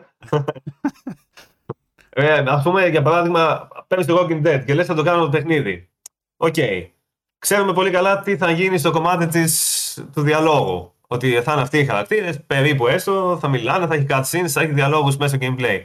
Όμως πρέπει να βάλεις και κάπως να παίζεις, ας πούμε. Να υπάρχει gameplay. Ε, και άμα το κάνεις, ας πούμε, σε στυλ The Last of Us, Action Adventure, πρέπει να φτιάξεις διάφορα set pieces. Δεν μπορείς να λες: OK, βάζονται δύο χαρακτήρες να πάνε να πάρουν προμήθειες. Πάνε να πάρουν προμήθειες στην πόλη. Πάνε μαζί, μιλάνε στο δρόμο. OK, μετά γυρνάνε. Α, τώρα θα πάνε αυτοί οι δύο χαρακτήρες να πάρουν προμήθειες. Πάνε ξανά, μιλάνε. Ναι. Α, τώρα θα πάνε αυτοί οι δύο χαρακτήρες και να γίνεται αυτό πάνω συνέχεια. Πρέπει κάπως να έχει και ενδιαφέρον. Άρα πρέπει να βάλεις μάχες, bosses μέσα, τέτοια. Stealth, ξέρω εγώ. Καλή επιλογή έκανε η Telltale, ας πούμε. Που μετέφερε το Walking Dead ε, όπως το μετέφερε. Γιατί αυτό ήταν μια μεταφορά που κατα... καταλάβαινε τι κάνει το Walking Dead, τι θέλει να κάνει. Που θέλει να εστιάσει δηλαδή ναι. Στη σχέση των χαρακτήρων, στις επιλογές που κάνουν, στα διλήμματα. Και όποιο, όποιο άλλο ζέντερ προσπάθησε να υλοποιήσει το Walking Dead απέτυχε. Έτσι. Έχουμε και παραδείγματα με παιχνίδια Walking Dead. Εντάξει, υπάρχει το virtual reality αυτό που ψηλοπέτυχε, αλλά πέτυχε λόγω των gimmicks. Ότι είχε πολύ. Εντάξει, αυτό δεν ήταν ε, καλή μεταφορά. Ναι, είχε ήταν πολύ, λειτουργικά, πολύ λειτουργικά mechanics, ας πούμε. Είτε ναι. ήταν με zombie, είτε ήταν με ανθρώπους, θα το έπαιζες. Δεν είχε να κάνει δηλαδή με το ότι είναι. Ναι, ναι, ναι, δεν, είχε, δεν ήταν, δεν καλή μεταφορά, ήταν απλά διασκεδαστικό παιχνίδι. Υπήρχε, ναι. υπήρχε εκείνο το άλλο που το αποσύραν όμως. Πώς λεγότανε, το overkill. overkill; Δεν θυμάμαι, πολλά υπήρχαν. Πολλές μαλακίες τέτοιες. Ε, ήταν ένα παιχνίδι τέλος πάντων που βγήκε σε, σε first person shooter το οποίο απέτυχε. Α, ναι, δεν βγή, αυτό υπάρχει ακόμα, δεν ξέρω καν τι. Ε, νομίζω overkill σε Weekend Dead. Δεν θυμάμαι, κάπως, ναι, ναι. κάτι τέτοιο που αυτό αποσύρθηκε. Βγήκε από το Steam, ξέρω. Δεν το, το κατεβάσανε. Ε, γιατί έγινε απλά ένα generic shooter με zombies. Αυτό, ναι. Φαίνεται Ενώ... πολύ απλό ότι θα πάρεις η σειρά, ας πούμε, συγκεκριμένη του Walking Dead εστιάζει στις ανθρώπινες σχέσεις. Άρα, τι καλύτερο από το να φτιάξεις ένα. Ε, Πώς να το πούμε αυτό; Ε, δεν είναι visual novel, ας πούμε. Θα μπορούσε ε. να είναι ένα visual novel ή, ναι. ή, ή, ένα quick time event ε, adventure. Αυτό είναι το θέμα, ναι. Ότι πρέπει να καταλαβαίνει ο καθένας τι κάνει και γιατί το κάνει. Δηλαδή, γιατί κάνεις το Walking Dead παιχνίδι. Άμα θες να ναι. κάνεις ένα παιχνίδι με zombie, Μπορείς να κάνεις ένα παιχνίδι με ζόμπι. Α πούμε το Days Gone για παράδειγμα. Ήταν ένα παιχνίδι με ζόμπι, δεν ήταν το Walking Dead. Δεν εστίαζε στο πώς μιλούσαν μεταξύ τους και τι κάνανε και πώς στήσανε τη. Εστίαζες στις μηχανές και στις γκόμενες, τα έλεγε. Εστίαζες στις μηχανές και γκόμενες και στο ξύλο με ορδές από ζόμπι. Ε, οκ, okay, αυτό είναι δεκτό, ρε παιδί μου. Δεν χρειάζεται όμως να ονομάζεται Walking Dead, ξέρω εγώ. Γιατί θεωρητικά το Days Gone θα μπορούσε κάποιο να το ονομάζει Walking Dead. Είναι ένας τύπος με μηχανή, cool τύπος, σε κόσμο με ζόμπι. Ξέρω εγώ, κάτι μηχανό, ε, είναι πολύ κοντά. Πάρε το Sons of Anarchy και φέρε ζόμπι. Ναι, αυτό. Δεν χρειάζεται όμως. Μπορείς απλά να κάνεις κάτι καινούριο. Αυτό. Δηλαδή, το Last of Us πάλι φαίνεται ότι εστιάζει και υποστιάζει και το παιχνίδι και η σειρά. Ναι. Άμα βλέπαμε ένα πρώτο επεισόδιο που να γίνεται χαμός, να σκάνω χθε στην πόλη να βγαίνει ο Τζόλ με μπαζούκα και να ρίχνει. Ξέρω εντάξει, δεν είναι ανάγκη. Μπορεί να ήταν ωραίο από μόνο του. Μπορεί να ήταν ναι. διασκεδαστικό, αλλά δεν είναι ανάγκη να το λες μεταφορά μετά. Δεν είναι μεταφορά. Ωραία. Πάμε λοιπόν τώρα να κάνουμε game storming να κάνουμε αυτό που θέλαμε να κάνει αυτή η εκπομπή όταν την ξεκινήσαμε και τελικά δεν έκανε ποτέ. να λέμε δηλαδή παιχνίδια και ιδέες. Ε, έτσι που μας έρχονται στο μυαλό. Πρώτο πράγμα που μου έρχεται εμένα στο μυαλό. σκέψου, σκεφτείτε ε, παιχνίδια Quantic Dream όπως ε, Detroit, ε, Heavy Rain, Beyond ε, κτλ. Στο Netflix με δομή Black Mirror που κάνεις επιλογές εσύ και σου δίνει διαφορετικές εκδοχές. Αυτό θα ήταν ενδιαφέρον. Και. Δεν παιδί μου, ήταν ενδιαφέρον αυτή η ιδέα του Black Εμένα η ταινία Black Mirror αυτή δεν μου άρεσε καθόλου. Ναι. Η διαδραστική αυτή που φτιάξανε καθόλου όμως. Μου φάνηκε τελείως απαράδεκτη. Ωστόσο, ε, μου φαίνεται ότι έχει πλάκα το concept. Δηλαδή, θα μπορούσαν να το κάνουν και σε άλλες ταινίες και ακόμα και αν μια ταινία δεν είναι και πολύ καλή, ας πούμε, από μόνη της, ε, αυτό το gimmick, ας πούμε, θα μπορούσε να την κάνει ενδιαφέρουσα ώστε να τη δεις. Όπως το καλλίδοσκοπ, Με το ίδιο gimmick θα μπορούσαν να κάνουν και τα, ε, τα παιχνίδια της Supermassive, ε, Until Dawn, ε, ναι, ναι, ναι, ναι, όλα αυτά θα μπορούσαν να Εγώ τα κάνουν σε στυλ Black Mirror. Εγώ θα ψινόμουν full για αυτό το πράγμα, παρόλο που μπορεί να μην ήταν ό,τι καλύτερο τελικά. Ε, νομίζω ότι είναι αρκετά ενδιαφέρον το concept και ότι θα μπορούσε να το βελτιώσει κάποιος. Αυτό το Black, που έκανε το Black Mirror να το βελτιώσει και να γίνει καλύτερο τελικά. Εγώ θα το έβλεπα, όντως. Mm-hmm. Και φυσικά, το Supermassive. Και φυσικά το αντίστροφο, έτσι, να δούμε ε, ε, σειρές τύπου Black Mirror να γίνονται παιχνίδια. Ναι. Και εντάξει, ας πούμε το Supermassive αυτό που είπες, δεν το είχα σκεφτεί αυτό. Θα ήταν ωραίο. Δηλαδή να βλέπεις ένα χαρακτήρα και να λες, Πω, ποτέ δεν το έχω ανέβα αυτόν τον τύπο. Τώρα σου πω εγώ. και μετά να ξεκινήσει να το, να το βάζει άλλο, να το διαλύσει ο, ο κακός και τέτοια. Αυτό θα ήταν τέλειο. Πραγματικά. Ναι. Είναι το κλασικό του θεμίλιο που λες: Δες την εαυτό μου και λες: Πω, τι μαλάκας είναι αυτός, άντε να πεθάνει. Ναι. Και μετά λες: Θα σου πω εγώ στην επόμενη σκηνή. Θα ήθελε βέβαια πάρα πολύ δουλειά αυτό, έτσι. Και ε, δεν, ισχύει. είναι μόνο η παρα... δεν είναι μόνο η δουλειά που απαιτείται, είναι το budget που απαιτείται. Γιατί στα budget, ναι. παιχνίδια ε, ε, πολλά πράγματα τα φτιάχνουν στο στούντιο, ας πούμε, τα φτιάχνουν οι animators κτλ. Ενώ σε μια σειρά θα έπρεπε να καρατήσουν ηθοποιούς και για να πετύχει θα έπρεπε να έχουν και ένα top build cast, ας πούμε, να έχουν ηθοποιούς που πληρώνονται αδρά. Και θα, θα έπρεπε να τους απασχολήσουν για πολλαπλάσιες ώρες για να βγει κάτι τέτοιο. Ωστόσο, θα Ναι, ήταν όντως. νομίζω κάτι εντός εισαγωγικών επαναστατικό ε, για τα δεδομένα της ε, τωρινής σκηνής των series. Λοιπόν, αυτό, α, ε, έδωσα το πρώτο μου, έβαλα τον οβολό τον πρώτο. Έχεις εσύ άλλο να μου πεις; Εγώ αν ήθελα να βγει σειρά ε, από video game, μάλλον μία από τις top επιλογές μου θα ήταν το Life is Strange. Νομίζω θα δούλευε πάρα πολύ καλά στη σειρά. Να βγάζανε, ας πούμε. Όχι απαραίτητα το σενάριο τους παιχνιδιού. Κάποιος μας έγραψε στο γκρουπάκι γιατί θα αναφερθούμε και σε αυτά που μας πρότεινε ο κόσμος. Διάβασα κάποια, δεν τα πρόλαβα όλα. Κάποιος έγραψε να λέμε και την πλατφόρμα και νομίζω ότι έχει ενδιαφέρον. ε, Έτσι, για να το, κα- να, για να το, να το κάνουμε εικόνα στο μυαλό μας. Να μου πεις για παράδειγμα, θα ήθελα Life is Strange, αλλά θα το ήθελα να το βγάλει το Netflix για παράδειγμα και να το έχει με μια αισθητική και ένα Μμμ. ύφος sex education, ας πούμε. Κοίτα, ναι. Ναι, θα μπορούσε να το δεχτώ αυτό το πράγμα. Εντάξει, το Netflix καμιά φορά λίγο το ύφος το κάνει λίγο generic κάποια πράγματα. Ναι. Αλλά ναι, θα μπορούσε να είναι αυτό που. Θα μπορούσε να είναι στο Netflix. Όχι, ένα αν Life εσύ is Strange. διαφωνείς και το θες σε άλλη πλατφόρμα, πες μου Όχι, σε ποια όχι. πλατφόρμα θα το Όπως θέλεις. το σκέφτομαι τώρα, θα μπορούσε να είναι στο Netflix ένα Life is Strange που θα ήταν, ας πούμε, ή όντως το σενάριο του παιχνιδιού, αλλά ή και όχι. Δηλαδή θα μπορούσε να είναι ένας χαρακτήρας που έχει κάποια δύναμη και να είναι ένα teen drama, ρε παιδί μου, τέτοιο στυλ, ξέρω εγώ, και κάθε σεζόν να είναι κάτι άλλο. Ναι. ξέρω εγώ, Άλλοι χαρακτήρες και π.χ. να εμφανίζονται και αυτού του παιχνιδιού μέσα. Κάπου, Ή ας θα πούμε, μπορούσε κάτι να τέτοιο. είναι ανθολογικό και κάθε επεισόδιο να έχει να κάνει Ναι, με έναν ναι. χαρακτήρα που έχει μια διαφορετική παράξενη δύναμη, ας πούμε. Ναι. Ε, Εγώ νομίζω το Life is Strange θα ήταν ε, καλή επιλογή και, και εύκολη επιλογή κάπως. Είναι concept το οποίο πάρα πολύ εύκολα θα μπορούσε να, να προσεγγίσει κόσμο ας πούμε, και να πωλήσει τελικά. Ακόμα και χωρίς το παιχνίδι από πίσω. Δηλαδή, να βγει μια καινούργια σειρά που να έχει ακριβώς το concept του παιχνιδιού. Μια τύπησα που πάει στο παρελθόν και είναι αυτό ακριβώς όπως είναι το παιχνίδι, νομίζω ότι θα πήγαινε καλά και θα άρεσε. Ή, ή να Γενικά- εστιάσεις στο butterfly effect. Ότι δηλαδή η μια σεζόν ασχολείται με το πώς γάμισε το timeline και Μμ. πρέπει να γυρνάει συνέχεια πίσω στον χρόνο, ας πούμε, να αλλάζει πράγματα για να επαναφέρει την τάξη. Ναι, Πο- ναι, Λίγο μέσα, φορεμένο αυτό. Έχει γίνει Είναι αρκετά. φορεμένο. Αλλά με το ύφος του Life of Strange γενικά, με όλο το στυλ, άμα το ακολουθούσε κάπως, νομίζω ότι θα μπορούσε να ξεχωρίσει κάπως. Δηλαδή και να είναι πιο αξιονιμμένο αυτό, όπω και το παιχνίδι. Δηλαδή που ήταν. Ε, έμεινε δηλαδή αυτό. Ειδικά το πρώτο. Παρόλο που το δεύτερο ήταν ίσως καλύτερο ως παιχνίδι, αλλά το πρώτο ήταν πιο ιδιαίτερο, ας πούμε, και το concept, οι Θα χαρακτήρες. λες το δεύτερο, εννοείς με τα αδέρφια. Το δεύτερο, το τα δύο, αγόρια. ναι. Το 2, Ναι, όχι ναι. το Before the Storm, γιατί αυτό Όχι, θέλω, όχι. θέλω να το Αυτό- κάψω. Αυτό ήταν λίγο παράξενο. ε. ναι. Αυτό ήταν η πρώτη μου σκέψη εμένα είναι. Για Το σειρά. Before the Storm θα μπορούσε π- πολύ πιο εύκολα να γίνει η Σειρά. σειρά, γιατί Πολύ θα ήταν πιο απλά εύκολα. μία έφηβη η οποία θα τη μιλάει, ξέρω εγώ, δεν θα έχει Ναι, κάτι. ναι. Ενώ το, αυτό το concept με το mini game που αντιμιλούσε στο παιχνίδι Ναι. ήταν λίγο μαλακία. Και αντίστοιχα σε αυτό το, με αυτό το gameplay μο- μοντέλο θα μπορούσαμε να δούμε τις μισές σειρές του Netflix να γίνονται παιχνίδια. Όντως. Έχεις κάποια Πολύ σειρά, ε, κάποια σειρά που θα γίνει όταν είναι παιχνίδι, έχεις; Κάπου θα γινόταν παιχνίδι. Κάπου θα, θα είχα σκεφτεί και Σκέψου, μη- σκέψου μια σειρά που είδες πρόσφατα, ας πούμε, που, θα, που είπες, ρε παιδί μου, ωραίο αυτό. Θα ήθελα να το δω σε κάτι, σε κάτι άλλο. Εσύ έχεις κανένα, γιατί εγώ τώρα δυσκολεύομαι να σκεφτώ αυτή τη Εγώ έχω στιγμή. πολλά. Για πες κανένα και θα μου έρθει και εμένα. Εντάξει, εγώ θα στο πω αλλιώς βασικά. ε, παιχνίδι που θα ήθελα να γίνει σειρά, έχω το Assassin's Creed.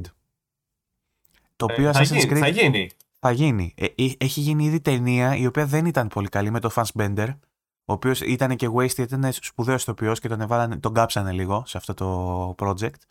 Ε, αλλά θα το ήθελα να το δω σε, σε σειρά, η οποία όμως θα, θα την έκανε το HBO, θα σου πω και πλατφόρμα εγώ τώρα. Ε, για, γιατί θα την έκανε το HBO, αν δεν την έκανε το HBO θα ήθελα να το κάνει το Disney Plus, γιατί; Θα ήθελα να έχει πολύ budget εμ, και πρόσβαση σε καλό CG. Γιατί θα ήθελα να είναι με έναν ε, άνθρωπο. Α, δεν, δεν ξέρω αν θα ήταν ο Desmond ή αν θα ήταν ο Βασίλης ο Τατσιόπουλος. Θα ήταν ένας στο σήμερα, ο οποίος θα είχε πάρει δώσει με την Abstergo και θα έμπαινε μέσα σε άνιμους για να πάει σε κάθε επεισόδιο σε διαφορετικό χρονικό σημείο της ιστορίας.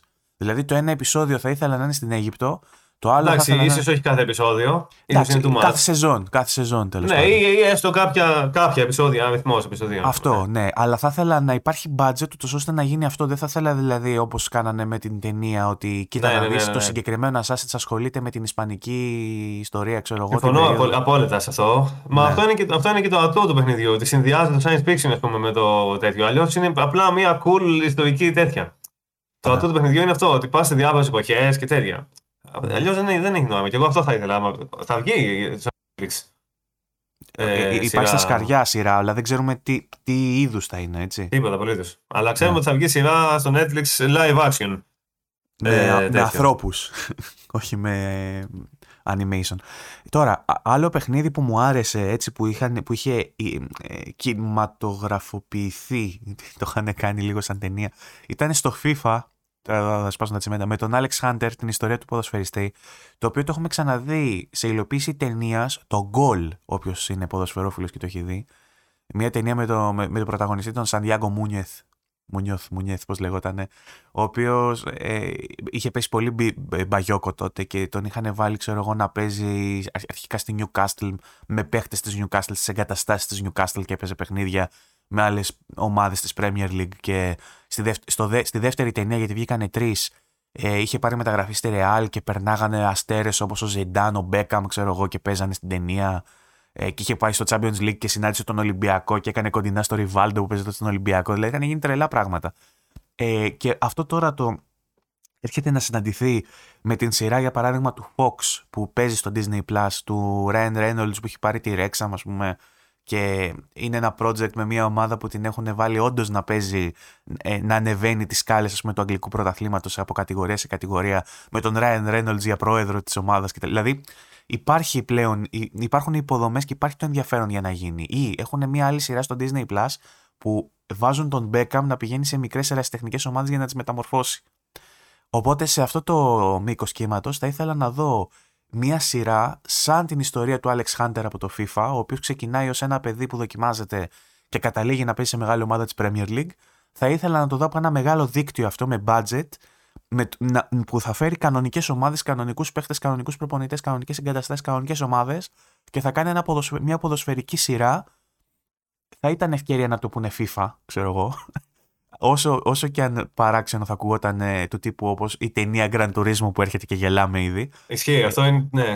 Αλλά το FIFA είναι για κλείσιμο τώρα. Πάει να κλείσει. Πώς το λένε, η EA Sport θα το λένε το, τη σειρά. Ναι.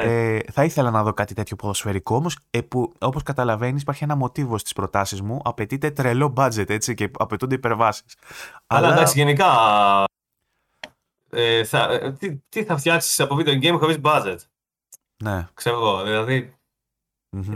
είναι λίγο περίεργο. Ε, Θα πρέπει να είναι visual novel. για να μην Φαντάζομαι. έχει budget. Αλλιώς είναι λίγο δύσκολο να, να βγει, νομίζω. Και το visual novel είναι 40 ώρες, ξέρω εγώ, οπότε πάλι θέλει. Πάλι θέλει, ναι, αλλά εντάξει, μπορεί να μην θέλει τα εφέ και τα όλα αυτά. Σκέφτηκες τίποτα; Λοιπόν, εγώ, ας πω- εγώ ε, αυτό που σκέφτομαι είναι ότι είναι λίγο δύσκολο το αντίστροφο. Πιο δύσκολο από ότι. Σου έδωσα δύο, είδες, είμαι καλός. Ναι, ναι, θα σκεφτώ κι εγώ κανένα. Αλλά το, το πιο, νομίζω ότι είναι πιο δύσκολο να γίνει σειρά παιχνίδι. Γιατί, ας πούμε, μπορείς να σκεφτείς μια σειρά σε τύχη, ρε παιδί μου. Για παράδειγμα, το Lost, ας Ναι. πούμε. Που Άμα έχει το γίνει κάνεις παιχνίδι, video Xbox 360. Ε, ναι, ναι, εντάξει, ας πούμε. ε, το gameplay τι θα είναι, δηλαδή. Τι θα κάνεις το gameplay; Αυτό εγώ Αυτό. το βρίσκω εύκολο. Αυτό το βρίσκω πολύ εύκολο. Το κάναμε αυτό και Εξαρτάται. με, το λέγαμε και με τη Λουκία. Αυτό που είχε έρθει και λέγαμε. ε, που- που είναι η κοπέλα 3D artist και λέγαμε για παιχνίδια που θα μπορούσαμε να κάνουμε από μεγάλα franchise. Την είχα ρωτήσει ποιο παιχνίδι θα θέλεις να κάνεις παιχνίδι και μου είπα Asterix και Obelix. Και μετά καθόμασταν και κάναμε game storming, καλή ώρα, του τι παιχνίδι θα είναι αυτό το Asterix και Obelix. Και βρήκαμε 500 ιδέες. Αυτό είναι εύκολο. Το να σου δώσω ένα franchise Ε. και να, μου, πει- να, να του δώσεις genre είναι εύκολο. Ναι, να το δώσεις είδος είναι εύκολο, αλλά πρέ- πρέπει να σκεφτείς ακριβώς τι θα γίνει. Για παράδειγμα, ε, Ας κάνεις πούμε, ας το, πούμε σειρά. το Lost που είπες εσύ θα μπορούσε να είναι ένα open world σε μια ζούγκλα, ας πούμε, ένα sandbox. Θα μπορούσε να είναι όμως και ένα point and click τύπου Telltale, να το δώσει Ναι. Telltale να στο κάνει. Θα μπορούσε να είναι πολλά πράγματα, αλλά τι θα, έ- τι θα έπρεπε να είναι, είναι το πρόβλημά μου; δηλαδή, για παράδειγμα, κάνεις ας πούμε σειρά το X-Files, ε, παιχνίδι το X-Files. που έχει γίνει, ρε παιδί μου, αλλά οκ, έστω. Είναι καλύτερα να είναι ε, φάση Telltale. Είναι καλύτερα να είναι φάση Alan Wake. Τι θα έπρεπε να είναι αυτό το παιχνίδι; LA Noire. Ωραίο δεν θα ήταν. Το LA Noire λείπει εντωμεταξύ. Θα ήθελα Ναι, ένα ισχύει. τέτοιο. Δεν ισχύει. Ε, αυτό νομίζω είναι μια παγίδα. Το τι θα γίνεται, όχι το τι είδους θα είναι, τι θα κάνεις ακριβώς στο gameplay. Δηλαδή θα πολεμάς εχθρού, θα είναι open world, θα έχει crafting. Ε, είναι λίγο παράξενο να μεταφέρεις το τέτοιο. Επίσης, το, στο αντίστοιχο η παγίδα είναι ότι LA Noir που είπες τώρα. Αν ας πούμε το LA Noir γινόταν σειρά, θα ήταν απλά μια σειρά, ξέρω εγώ. Θα ήταν ε, σαν ήταν- το Mindhunters, ξέρω εγώ. Που Ναι, θα λέγαμε ήταν απλά νωρίτερα. μια σειρά με detective που το έχουμε δει 1500.000 φορές. Απλά στο παιχνίδι ήταν κάτι ιδιαίτερο γιατί είχε αυτούς τους μηχανισμούς και μετά το βλέπει, παίζει το παιχνίδι και λες. Πω, πω, ρε φίλε, ωραία θα ήταν σε μια σειρά. Αλλά αυτό που φαντάζεσαι είναι ότι ωραία θα ήταν να βγει μια σειρά με detective που θα είναι τόσο επαναστατική για τις σειρές με detective, όσο επαναστατικό ήταν το παιχνίδι για το είδος του. Ναι. Αλλά μια μεταφορά αυτού για το λένε, δεν θα ήταν ε, ιδιαίτερα επαναστατική. Τι θα ήθελα εγώ σε παιχνίδι, ωραία, θα το πούμε τώρα. Λοιπόν, θα ήθελα πρώτα απ' όλα το The Boys. Σε παιχνίδι. Πάρα Σε πολύ. τι, τι είδους παιχνίδι; Ε, σαν, κάτι action adventure σαν το Spider-Man, ας πούμε. Τέτοιο στυλ. Αλλά με όλο το κάφρικο σκηνικό. Δηλαδή να παίζεις μέσα σε σκηνικά τέτοια που έχει σειρά καφρίλε και αυτά. Και να δούμε τους σούπερ ήρωες αυτούς τους ε, τελευταίους που έχει εκεί πέρα τους τους κάφρους. Όχι απαραίτητα με το σενάριο του παιχνιδιού. Απλά σε αυτόν τον κόσμο. Με τέτοιους χαρακτήρες μέσα. Με, με σκηνικά τέτοια. Γιατί τα, βίντεο- τα video games με σούπερ ήρωες ε, είναι σε ένα πολύ συγκεκριμένο μοτίβο γενικά. Ακολουθούν πολύ συγκεκριμένο, συγκεκριμένο στυλ. Ένα Και θα πατρόν. μου ας άρεσε, πούμε. ναι, θα μου άρεσε να δω κάτι διαφορετικό. Επίσης θα μου άρεσε να δω χιουμοριστικό παιχνίδι. Γιατί και αυτό μου λείπει. Πολύ σπάνια παίζουμε παιχνίδια με χιούμορ. Που είναι το χιούμορ το βασικό τους χαρακτηριστικό, ενώ όχι ότι έχει λίγη πλάκα. Ε, θα ήθελα παιχνίδι ε, True Detective. Σε φερλή. Πολύ θα μου άρεσε αυτό. True Detective. Σε φερλής. Παιχνίδι, Ήθελα σε φερλής. παιχνίδι Δελφινάριο. που, είναι, που θα είναι σαν το παράπα the rapper, πώς λεγότανε, αλλά θα Ναι, είσαι και σε θα περνάς φερλή σε και θα φερλή. προσπαθεί να κάνεις λογοπαίγνια.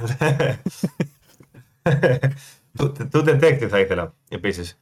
Ένα παιχνίδι σαν το True Detective που να είχε στοιχεία τρόμου, αλλά να ήταν ε, detective φάση ε, adventure, ας πούμε, που να λύνεις γρήφου, όχι με μάχες και τέτοια, αλλά να έχει μέσα και τρό, στοιχεία τρόμου όπως είχε η σειρά, χωρίς να είναι όμως ε, actual τρόμου, δηλαδή να βγαίνουν πλοκάμια ή τέρατα, ξέρω εγώ. ναι. Τι άλλο θα ήθελα. Westworld είναι ένας κόσμος που θα μπορούσε να φτιάξει video games άνετα. ναι. Αναρωτιέμαι γιατί δεν το έχει κάνει ποτέ κανείς. Άνετα θα φτιάχνει. Όχι απαραίτητα μεταφορά της σειράς. Ε, στον κόσμο της σειράς. Μια ιστορία. Παιχνίδια Είναι που γίνονται σειρές δεν μου έχεις πει. τόσο τίποτα. εύκολο να κάνεις Westworld. Είναι σε φάση ένας κόσμος που είναι σαν Luna Park με Android και απλά μπαίνουν μέσα και τα σκοτώνουν σε καουμπόιδες, σε τέτοιο.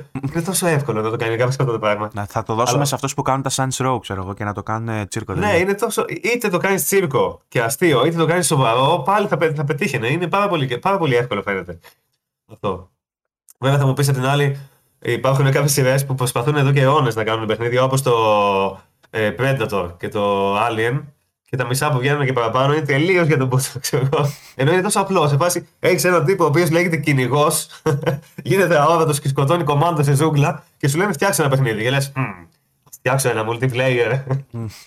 Ε, α- ασύγχρονος multiplayer μετά και τέτοιε Εντάξει, μαλακίες. αυτές, αυτές προφανώς είναι αποφάσεις που παίρνονται σε boardrooms, ξέρω εγώ, ότι Ναι, έχουμε ναι, τα ναι, ναι. δικαιώματα για το Predator. Τι θα το κάνουμε, ε, κάντε ένα multiplayer με skins, ξέρω εγώ, να πουλάμε Ναι. microtransactions. Είναι τόσο απλό. Ακούγεται τόσο εύκολο να φτιάξεις ένα παιχνίδι Predator, ας πούμε. Είναι- Τα έχει όλα μέσα. Ό,τι θέλει ένα video game, τα έχει όλα. Και παρόλα αυτά προσπαθούν εδώ απεγνωσμένα τόσα χρόνια και βγάζουν όλα μαλακίε. Και το Alien επίση.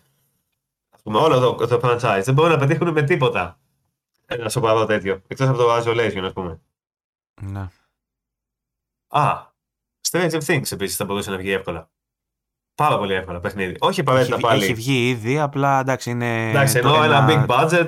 Ναι, ε, AAA ας πούμε φάση. Εντάξει, όχι βέβαια, απαραίτητα. ε, ε, θα μπορούσε να είναι pixel art γιατί είναι, ε, πιάνει και το 80s, ας πούμε. Αυτό Ναι, θα είναι ναι. πιο ταιριαστό. Ωστόσο αλλά θα ήταν πολύ ωραίο ένα. Ε, θα μπορούσε εύκολα να ταιριάξει ένα video game σε αυτόν τον κόσμο. Πάλι, όχι απαραίτητα μεταφορά. Όχι δηλαδή απαραίτητα η ιστορία της σειράς. Καταρχάς αυτό δεν θα έχει Ναι, Ένα- και τόσο ένα νόημα. Όλος ο παιχνίδι- κόσμος το έχει.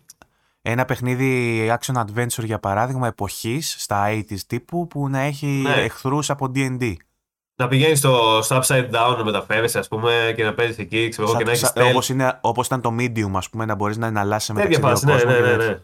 Να πηγαίνεις να κάνεις stealth με αυτά τα τέρατα. Πολύ εύκολο, εύκολη ιδέα. Πάλι όμως είναι αυτό το πρόβλημα, γιατί άμα ήταν μεταφορά του παιχνιδιού, το έχει δει όλος ο κόσμος, θα έπαιζες και θα έλεγες Χα, τώρα θα γίνει αυτό. Τώρα θα έρθει αυτός και θα γίνει αυτό, ξέρω εγώ. Και δεν θα έχει και τόσο νόημα. Ωραία. Δεν, δεν μου έχεις πει ούτε ένα όμως παιχνίδι που θα γίνει σειρά. Παιχνίδι που θα ήθελα να γίνει σειρά. Μμ. Ε, θα ήθελα να γίνει σειρά, είπαμε το Life is Strange. Μμ.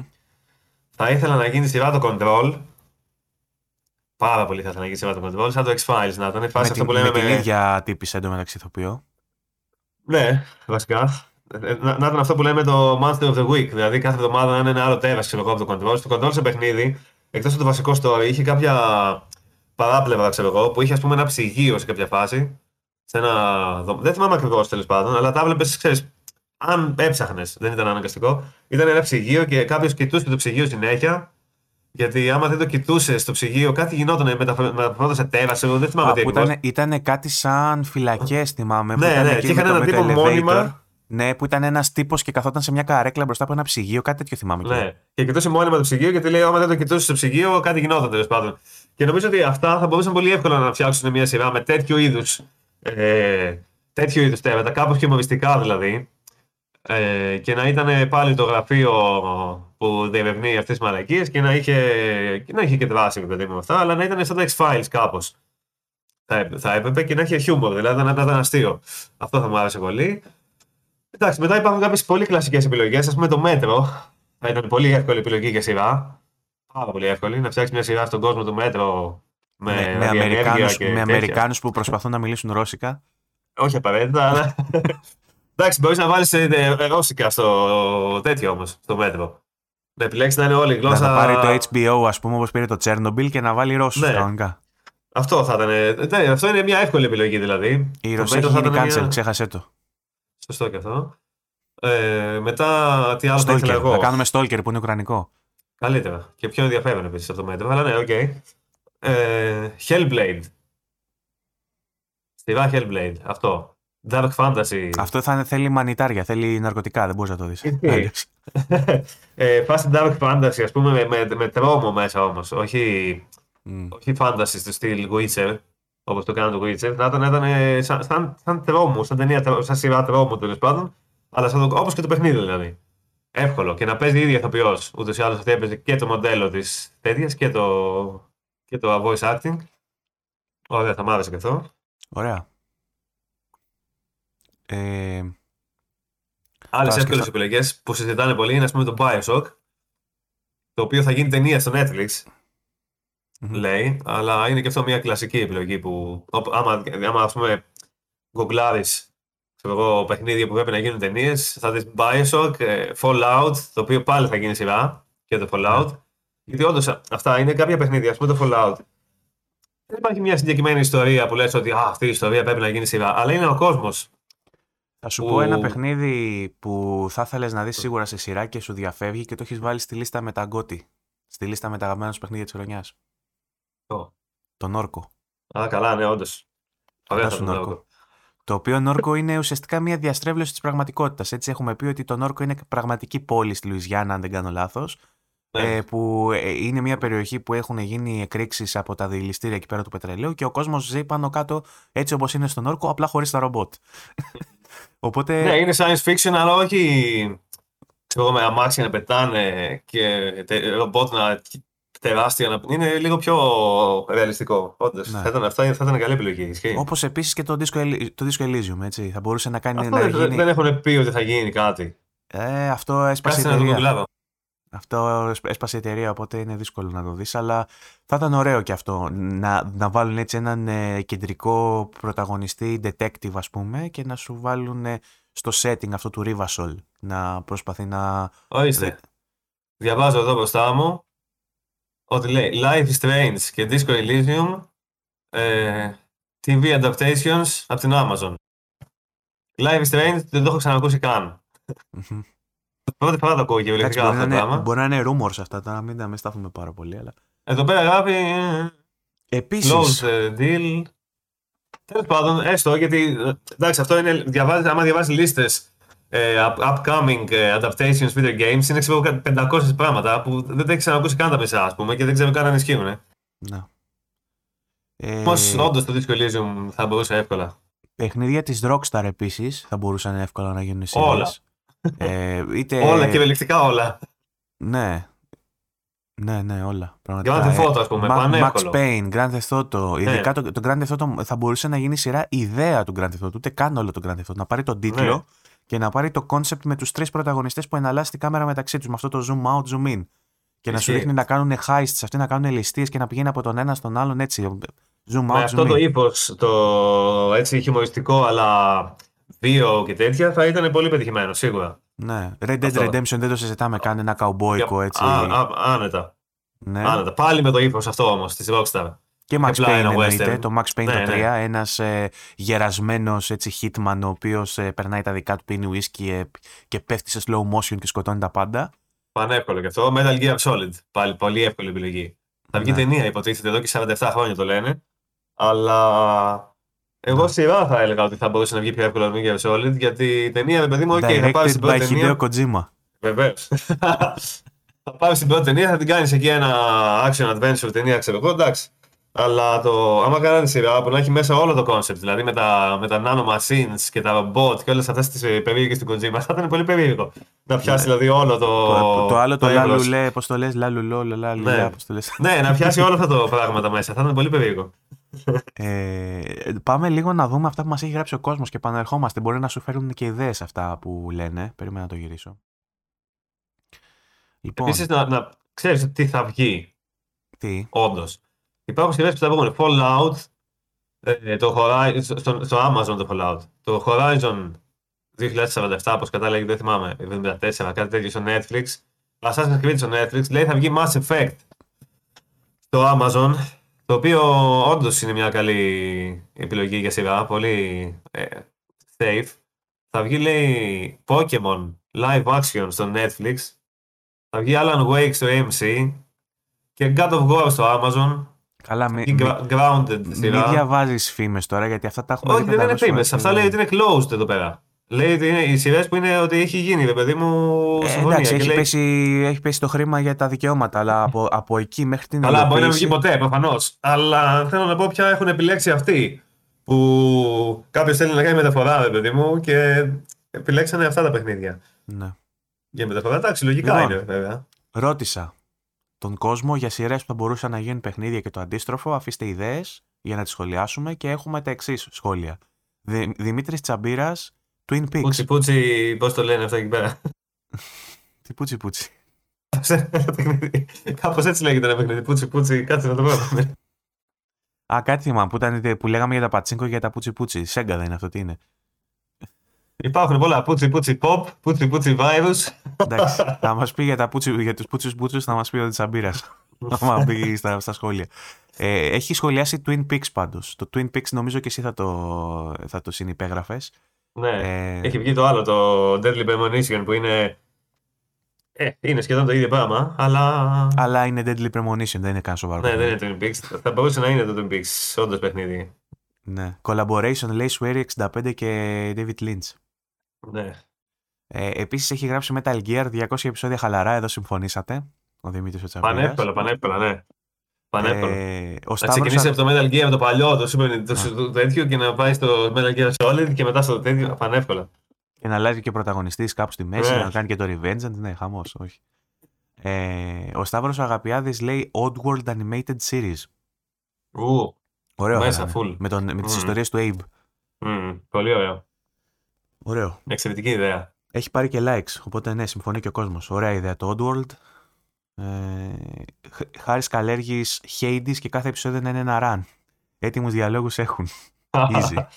ε, ναι, θα ήταν ωραίο για animated το Hades, η αλήθεια είναι έτσι. Πολύ καλό. Εγώ λέω ότι κάποια στιγμή θα βγει.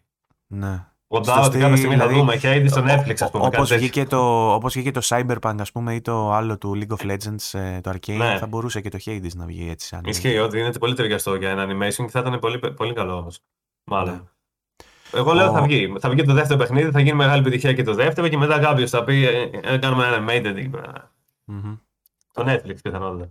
Κώστας Μίμος. Σώμα άνετα θα μπορούσε να γίνει σειράρα Ουφ. ή ταινιάρα αν το έπαιρνε ένα σοβαρό σκηνοθέτη. Έχει σενάριο με βάθος. No pun Ισχύει, intended. Όντως το σώμα. Ναι. Όντως το σώμα θα ήταν ωραίο. Συμφωνώ. Ναι, δεν το έχω τελειώσει αυτό γιατί με χέστης. Αλλά Το τέλος υποθέτω- είναι καταπληκτικό στο σώμα. Ναι. Και μάλλον Έχει, έχει mode που είναι τέτοια. Ρε. Έχει βγάλει mode που ξέρω εγώ τι- δεν θυμάμαι τι, δεν χάνεις καθόλου, κάτι τέτοιο. Που είναι για αυτούς που δεν θέλουν να παίξουν το κομμάτι το, το μακτικό, ξέρω εγώ. ναι, Να δούμε το story. Ή που δεν έχει τέρατα, δεν θυμάμαι. Κάτι έχει τέτοιο. Κάτι έχει ένα mode. για μας τους αδύναμους. Λοιπόν, ο Γιάννης ο Μαντιτίνος ε, ή Μαντιτινός, δεν ξέρω πώς είναι, συγγνώμη, ε, γράφει πως όσο έπαιζε το Yakuza Kiwami σκεφτόταν ότι θα ήταν πολύ ωραία μεταφορά σε ταινία ή σειρά πολεμικών τεχνών και το ένα και το δύο. Και εγώ του ποστάρω από κάτω του Netflix το animation το Καλός Νοικοκύρης, το οποίο είναι παροδία του Yakuza. Είναι ουσιαστικά με έναν βετεράνο της Ιαπωνέζικης μαφίας, ο οποίος πλέον έχει γίνει housewife, house husband. Ε, Τέλος πάντων. Ε, Όντως θα μπορούσε να γίνει σειρά το Yakuza, αλλά θα έπρεπε να το κάνει Ιαπωνέζικο στούντιο να το κάνει όπως πρέπει. Δεν θα ήθελα να το δω έτσι σε adaptation ε, αμερικάνικο. Που ήδη είναι σαν σειρά το Yakuza. Δηλαδή, ήδη τα production values του είναι σαν να έχουν κάτσει και να έχουν κάνει μια σειρά. Και είναι ε, αντίστοιχη. ε, δεν, κε- δεν θα κερδίζει κάτι. σα ίσα που ενδεχομένως θα συρρυκνωθεί και θα χάσει. Πιστεύω το Yakuza. Θα μπορούσε να γίνει μια ταινία, ας πούμε, που να είναι συγκεντρωτική με την ιστορία ενός ήρωα, δεν ξέρω, του κύριου ή οποιοδήποτε. Αλλά σε σειρά νομίζω ότι θα είχαν γιατί ου- ακριβώς αυτό κάνουν τα Yakuza. Γι' αυτό είναι 6-7 παιχνίδια τα Yakuza. Γιατί είναι σε σειρά. Ισχύει. Τέλος πάντων. Ε, ο Δάνης με κοροϊδεύει, κοροϊδεύει το hype μου για το Hogwarts και λέει Hogwarts Legacy Animated Series. Εντάξει, η Ε. αλήθεια είναι όμως ότι. Παρόλο που δεν είναι video game το Harry Potter. Ε, εντάξει, φεύγουμε εκτός. Θα μπορούσε όντως εύκολα να γίνει Να γίνει κάπως. σειρά. Ε, να εκμεταλλευτεί κάποιος το, τον κόσμο αυτόν και να φτιάξει σειρά στο Harry Potter και animated δηλαδή. Πολύ εύκολο. Ναι. Πάρα πολύ εύκολο. Βασικά και αυτό είναι από τα πολύ safe.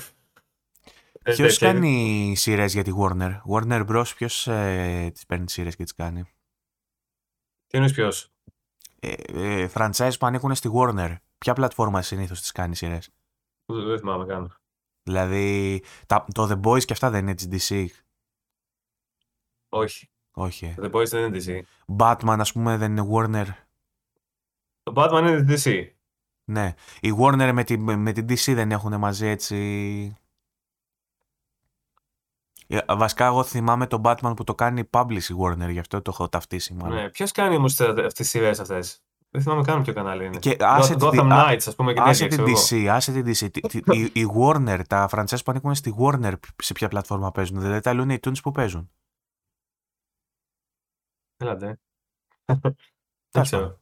Α φτιάξει μια πλατφόρμα. Ναι. Ε, ναι, θα είχε ενδιαφέρον μια σειρά στο Hogwarts, αν και εκεί θα θέλει τρελό budget και θα έπρεπε για να είναι πιστό στο lore του Wizarding World, θα ήθελε πολύ προσοχή. Ε, η J.K. Rowling έχει γίνει cancelled, οπότε συντρέχουν Το πολύ CW ρόλοι. ίσως είναι αλήθεια. Το CW είναι μήπως. Καρτούν. Να το ε, βάλω. Όχι, το CW που είχε το Supernatural και αυτά. Αχα, οκ. Ίσως εκεί να παίζουν αυτά. Το Gotham, Gotham πώς λέγεται. Τα Harry Potter stream-άρουν στο HBO σίγουρα. Τέλος HBO πάντων, τώρα Max. εντάξει, ε, ούτε που τα θυμάμαι κι εγώ αυτή τη στιγμή. είναι δι- Αλλά τέλος πάντων. Ναι. λοιπόν. Ε, Νίκος Δέρλος ή Δερλός, κάτι έχω πάθει με τους τόνους σήμερα. Μάλλον Δέρλος. Ε, Castlevania αλλά σε live action σειρά και όχι animation όπως στο Netflix. Ο παρόλα αυτά είναι ωραίο το animation. Το Netflix Ε, είναι αλήθεια. σε live action νομίζω ότι θα χάσει λίγο το Castlevania. Ναι, θα είναι λίγο, ίσως είναι λίγο παράξενο κιόλας. Ναι, δηλαδή αν προσπαθήσει κάποιος να κάνει το Lords of Shadows σε live action θα πρέπει το μισό να είναι CG, διαφορετικά θα χτυπάει κάπως. Εκτός αν πάνε να κάνουν το 2 που είναι σε πόλη, το Ναι. οποίο ήταν και άθλιο παιχνίδι, οπότε Ισχύει. ναι. Καλύτερα όχι. Ναι, νομίζω Castlevania καλύτερα live action, Νίκο. Ε, Animation. Καλύτερα animation, είπα live action, ναι. Ναι, συγγνώμη. Ε, Θάνος Ψαράς, θα προτείνω όχι μόνο τα παιχνίδια, αλλά και που θα μπορούσαν να τα στριμάρουν. Αυτό είναι που σου είπα πριν, ότι λένε και για πλατφόρμα. Ωραία. Σειρά Postal. Το φαντάζομαι παρόμοια φάση με το The Boys. Ναι. Ε, εντάξει. θα- Το, το- θα μπορούσε, ναι, θα μπορούσε. Το Postal είναι... Ε, τα παιχνίδια είναι τελείως, τελείως τσίρικο. ό,τι χειρότερο υπάρχει σε φάση σαπίλα, σκατήλα μέσα τελείως. Δεν είναι και πολύ καλά παιχνίδια γενικά. Ναι. Αλλά θα μπορούσε να είναι. Θα έπρεπε να αλλάξει. Αν ήθελε να γίνει Κοίτα, αυτό το The είναι, Boys όμως, είναι και η ευκαιρία τους όμως παιχνίδια που δεν ήταν τόσο καλά να γίνουν καλές σειρές. θα, θα έπρεπε να αλλάξει κάποια πράγματα όμως. Γιατί και το The Boys, ε, το κόμικ, το The Boys είναι πολύ πιο καφρίλα ξέρω εγώ, από τη σειρά και αλλάξαν κάποια πράγματα για να είναι, όχι μόνο για να είναι πιο light ώστε να παίζει σε κανάλια, για να είναι πιο ενδιαφέρον για ευρύ κοινό. Γιατί άμα φτιάξεις μια σειρά που είναι ξέρω, εγώ, για 10 άτομα, που, θα, που λέει ο λόγος, ε, εντάξει, δεν θα τη φτιάξει κανένας. Ναι. Πρέπει να αλλάξει για να, είναι, να πιάσει πιο πολύ κόσμο, ας πούμε. Σειρά Hollow Knight, τύπου animated με κάθε boss περιπέτεια και ξεχωριστό επεισόδιο στο Netflix. Εδώ, ε, αν και θα μου άρεσε αυτό να το δω, έχει γίνει αντίστοιχα με ε, side scroller το Cuphead, ας πούμε, αλλά εκεί υπήρχε το humor για να τον ντύσει. Το Hollow Knight, επειδή εγώ το έχω στο μυαλό μου, άσχετα αν βγάζει υπότιτλους από κάτω, το έχω στο μυαλό μου ως κάτι βουβό. Δεν Ναι. ξέρω πόσο ωραίο θα ήταν ο πρωταγωνιστής να πιάνει κουβέντα με τους κατοίκους. Ας πούμε, θα έσπαγε αυτή τη μου, το Όντως, mood, θα έσπαγε αυτή τη- Κάπως η ατμόσφαιρα θα ήταν διαφορετική, το ύφος δηλαδή, ναι. Ναι, Δεν θα έμοιαζε τόσο πολύ με Hollow Knight. ίσως. Δηλαδή θα, θα μπορούσα να το φανταστώ να είναι με μια μουσική έτσι ωραία και να έχει μόνο μάχες κτλ. Όμως α- αν λείπει ο διάλογος, τι θα είναι, κατάλαβες. Λίγο δύσκολο. Λίγο δύσκολο. Ναι. Λίγο δύσκολο. Ε, σειρά What Remains of Edith Finch, αλλά με παραγωγή ποιότητας παρόμοια με τις επιτυχίες όπως τα Αγάπη Παράνομη Βραχιόλη της Φωτιάς. Airtflix και δεν συμμαζεύεται. Εννοεί Ε, ελληνική. Ε, δεν το έχω δει το, το Βραχιόλη της Φωτιάς. Δεν ξέρω καν τι Airtflix. είναι εγώ γι' αυτό. Για να... Ε, ε, μάλλον επειδή θέλει να δώσει και παράδειγμα για κάθε πλατφόρμα, δίνει ένα παράδειγμα για κάθε πλατφόρμα και λέει ότι το What Remains of Edith Finch θα μπορούσε να είναι στο Airtflix. Το πρώτο με ο Faded Finch, εγώ νομίζω ας πούμε, είναι από τα παραδείγματα που θα ήταν δύσκολο να είναι σε άλλο μέσο και να έχει νόημα γιατί παρόλο που είναι walking simulator ας πούμε ε, το gameplay ήταν πάρα πολύ ουσιαστικός παράγοντας για να το κάνει αυτό που είναι γιατί είχε κάτι σκηνικά θυμάμαι εκείνο εκεί που τις κατά έκανες καθάριζες ψάρια ξέρω εγώ τι έκανες Ναι. ταυτόχρονα έβλεπες δίπλα το βασιλιά με το τέτοιο ξέρω εγώ και έπαιζες το, το συγκεκριμένο παιχνίδι ήταν λίγο σαν όνειρο. Η σκηνοθεσία του ήταν σαν όνειρο, σαν να βλέπεις ένα κακό όνειρο μετά από πολύ Ναι. φαΐ. Το πολύ ενδιαφέρον όμως ήταν το gameplay εκεί μέσα. Που συνδύαζε κάπως το gameplay με αυτά τα πράγματα και έπαιζε ταυτόχρονα. Ήταν πάρα πολύ ενδιαφέρον και τώρα σε μια σειρά. Εντάξει, μπορεί να είναι ωραίο το story, ας πούμε, αλλά θα χάσει αυτό το, αυτό τον παράγοντα. Μμμ. Οκ. Σειρά μόνο με το Mafia 2. Οκ, ένα, μια μαφιόζικη σειρά. Ναι. Τε, Ταινίες έχουμε δει μπόλικες, σειρές δεν έχουμε Μμμ. δει με μαφία, οπότε δεν λέω όχι. Και για να ικανοποιήσουμε λέει και τον Ποντικό, εννοεί τον Ρετρόπολης μάλλον από το, τον πάνω, ε, σειρά Monkey Island ε, στο Disney+. Plus. Monkey Island. Ναι. Καθόλου άσχημο. Δεν θα ήταν αυτό. Με το art Καθόλου style το άσχημο. καινούργιο ή το παλιό; Ε, ε, καλά, εντάξει. Με, με κανένα από τα δύο, μάλλον θα έλεγα εγώ. Σε τηλεόραση. Με λίγο διαφορετικό. Αλλά θα ήταν καλή επιλογή, όντως. Πέτρος Μαντούβαλος. Πες, χιούμορ. Πέτρος Οχ. Μαντούβαλος. Μία σειρά στο σύμπαν του Mass Effect θα έχει άπειρο potential και πριν και μετά την τριλογία. Το Oblivion του 2013 επίσης θα, μπο- θα δούλευε καλά και ως video game πιστεύω. Ίσως και καλύτερα. Το Oblivion του Ε, 2013. Μάλλον εννοείται την ταινία. Μάλλον Oblivion, δεν νομίζω να με εννοεί το τον- Elder Scrolls γιατί λέει θα δούλευε καλά και ως video game. Έχεις δει Ναι. ταινία Oblivion; Με, μία με τον Tom Cruise, μου φαίνεται ήταν. Ναι. Την ψάχνεις; Το, το περίεργο να δω ποια είναι. Ναι, αυτό με τον Tom Cruise είναι το 13. Δεν είναι αυτό Ε, με τα ρομπότ που σκάνε. Ε, ήταν post-apocalyptic. Που, θυμάμαι. που, που το κάνανε παροδία με iPod ότι έβγαινε μέσα από τη γη το iPod. Το iPod.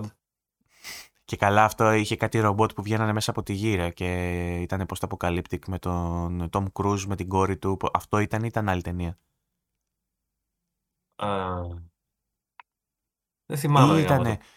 Ήταν ένα αυτό και ήταν ένα άλλο με τον Tom Cruise που κάθε φορά που πέθανε έκανε reset. Ναι, αυτό ήταν άλλο. Ήταν το. Το λέγανε μωρέ γαμώτο; Δεν θυμάμαι το όνομά του τέλος πάντων. Ναι, κατά- Αυτό ήταν άλλο το, με το reset που.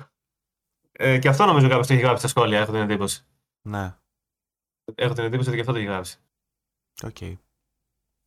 Το λέει η Μαριλού, το Edge of Tomorrow 2014 θα ήταν μια καλή ιδέα, καθώς είναι στα πρότυπα ενός Souls παιχνιδιού. Το Blood μπορεί να έχει άπειρο lore, το οποίο θεωρώ ότι θα μπορούσε άνετα να στηρίξει μια σειρά. Το Edge of Tomorrow ήταν ε, α, με τον Tom Cruise που είναι σε λούπα. Αυτό ήταν. Αυτό ήταν άρα. Ναι, που είναι σε Και, χρονική και λούπα. επειδή έχει ακριβώς αυτή τη λούπα, λέει η Μαριλού ότι είναι στα πρότυπα του Souls. Ότι επειδή πεθαίνεις και ξαναμπαίνεις. Πανεύκολο, όντως. Πανεύκολο θα έβγαινε αυτό σε. Και, και έχει μπει ο Χοχλάκη από κάτω και κάνει δηλαδή το Returnal πάνω κάτω. Πάνω κάτω, όντως είναι το Returnal. Αλλά Το- παρόλα το αυτά. Return- άσε, άσε τον Νομ Κρούς στην ησυχία του και στην παράξενη στοιχεία του με το δόντι στη μέση που έχει. Και πάμε να δούμε το Returnal, που όντως θα ήταν ωραία σειρά το Returnal. Όντως θα ήταν, όντως. Πραγματικά. Το Eternal ήταν. Νομίζω ότι είναι ε, υποτιμημένο το πόσο ενδιαφέρον ήταν το concept γενικά και το σενάριο. Γιατί περισσότερο εστιάζουμε στο gameplay, το οποίο είναι φοβερό. Ξέρω, εγώ. ε, ο χειρισμός, η μάχη, όλα αυτά είναι καταπληκτικά. Αλλά ε, εγώ από το Eternal θυμάμαι επίσης πάρα πολύ χαρακτηριστικά τα σκηνικά αυτά με το σπίτι, ε, το σενάριο γενικότερα που είχαν βάλει. Ναι, θα το εμπλουτίζανε πολύ- σίγουρα. Δεν θα ήταν όλη ναι, ναι, η ναι, ναι, σειρά ναι, ναι, μάχη. φυσικά, ναι. Θα ήταν πολύ ενδιαφέρον. Και αισθητικά ήταν ωραίο με αυτά τα πλοκάμια, όλα αυτά που είχε. Και... Θα αυτό Ε, θα που ήταν έλεγε για τον πολύ, αστροναύτη, για, για το- πολύ νίσκινο. Που να, Ναι, να, ισχύει. να έβαζε, ξέρω εγώ, και κομμάτια από τη ζωή της πρωταγωνίστρες στη Ναι, γη. ναι, ναι, ναι. Να το έδαινε Ισχύει. με αυτό το, το παράλογο, ξέρεις, και να, το, να, να έβαζε και κομμάτια από τον πλανήτη. Αλλά θα ήταν πολύ νης αυτό, δηλαδή δεν θα ήταν για όλους, θα ήταν fucked up. Ωραία θα ήταν πάντως. Νομίζω ωραία θα ήταν. Ωραίο θα ήταν. Μοιάζει αυτό. Και όντως το Age of Tomorrow εγώ θα το έπαιζα πάντως. με τις στολές που φορούσαν εκεί, τις ρομποτικές και πολεμοί, με τις εξωγικέ. Εγώ θα το θα το έπαιζα σίγουρα. Ναι. Και παρακάτω που το συνεχίζει η Μαριλού μαζί με τον Χοχλάκη σε κουβέντα. Ε, λέει ναι, δεν το συνειδητοποίησα, σου γράψε λάθος και καλά Returnal, όντως, όχι Edge of Tomorrow. Ε, Της ήρθε λέει και η ιδέα Pacific Rim. Ε, Αυτά είναι πολύ.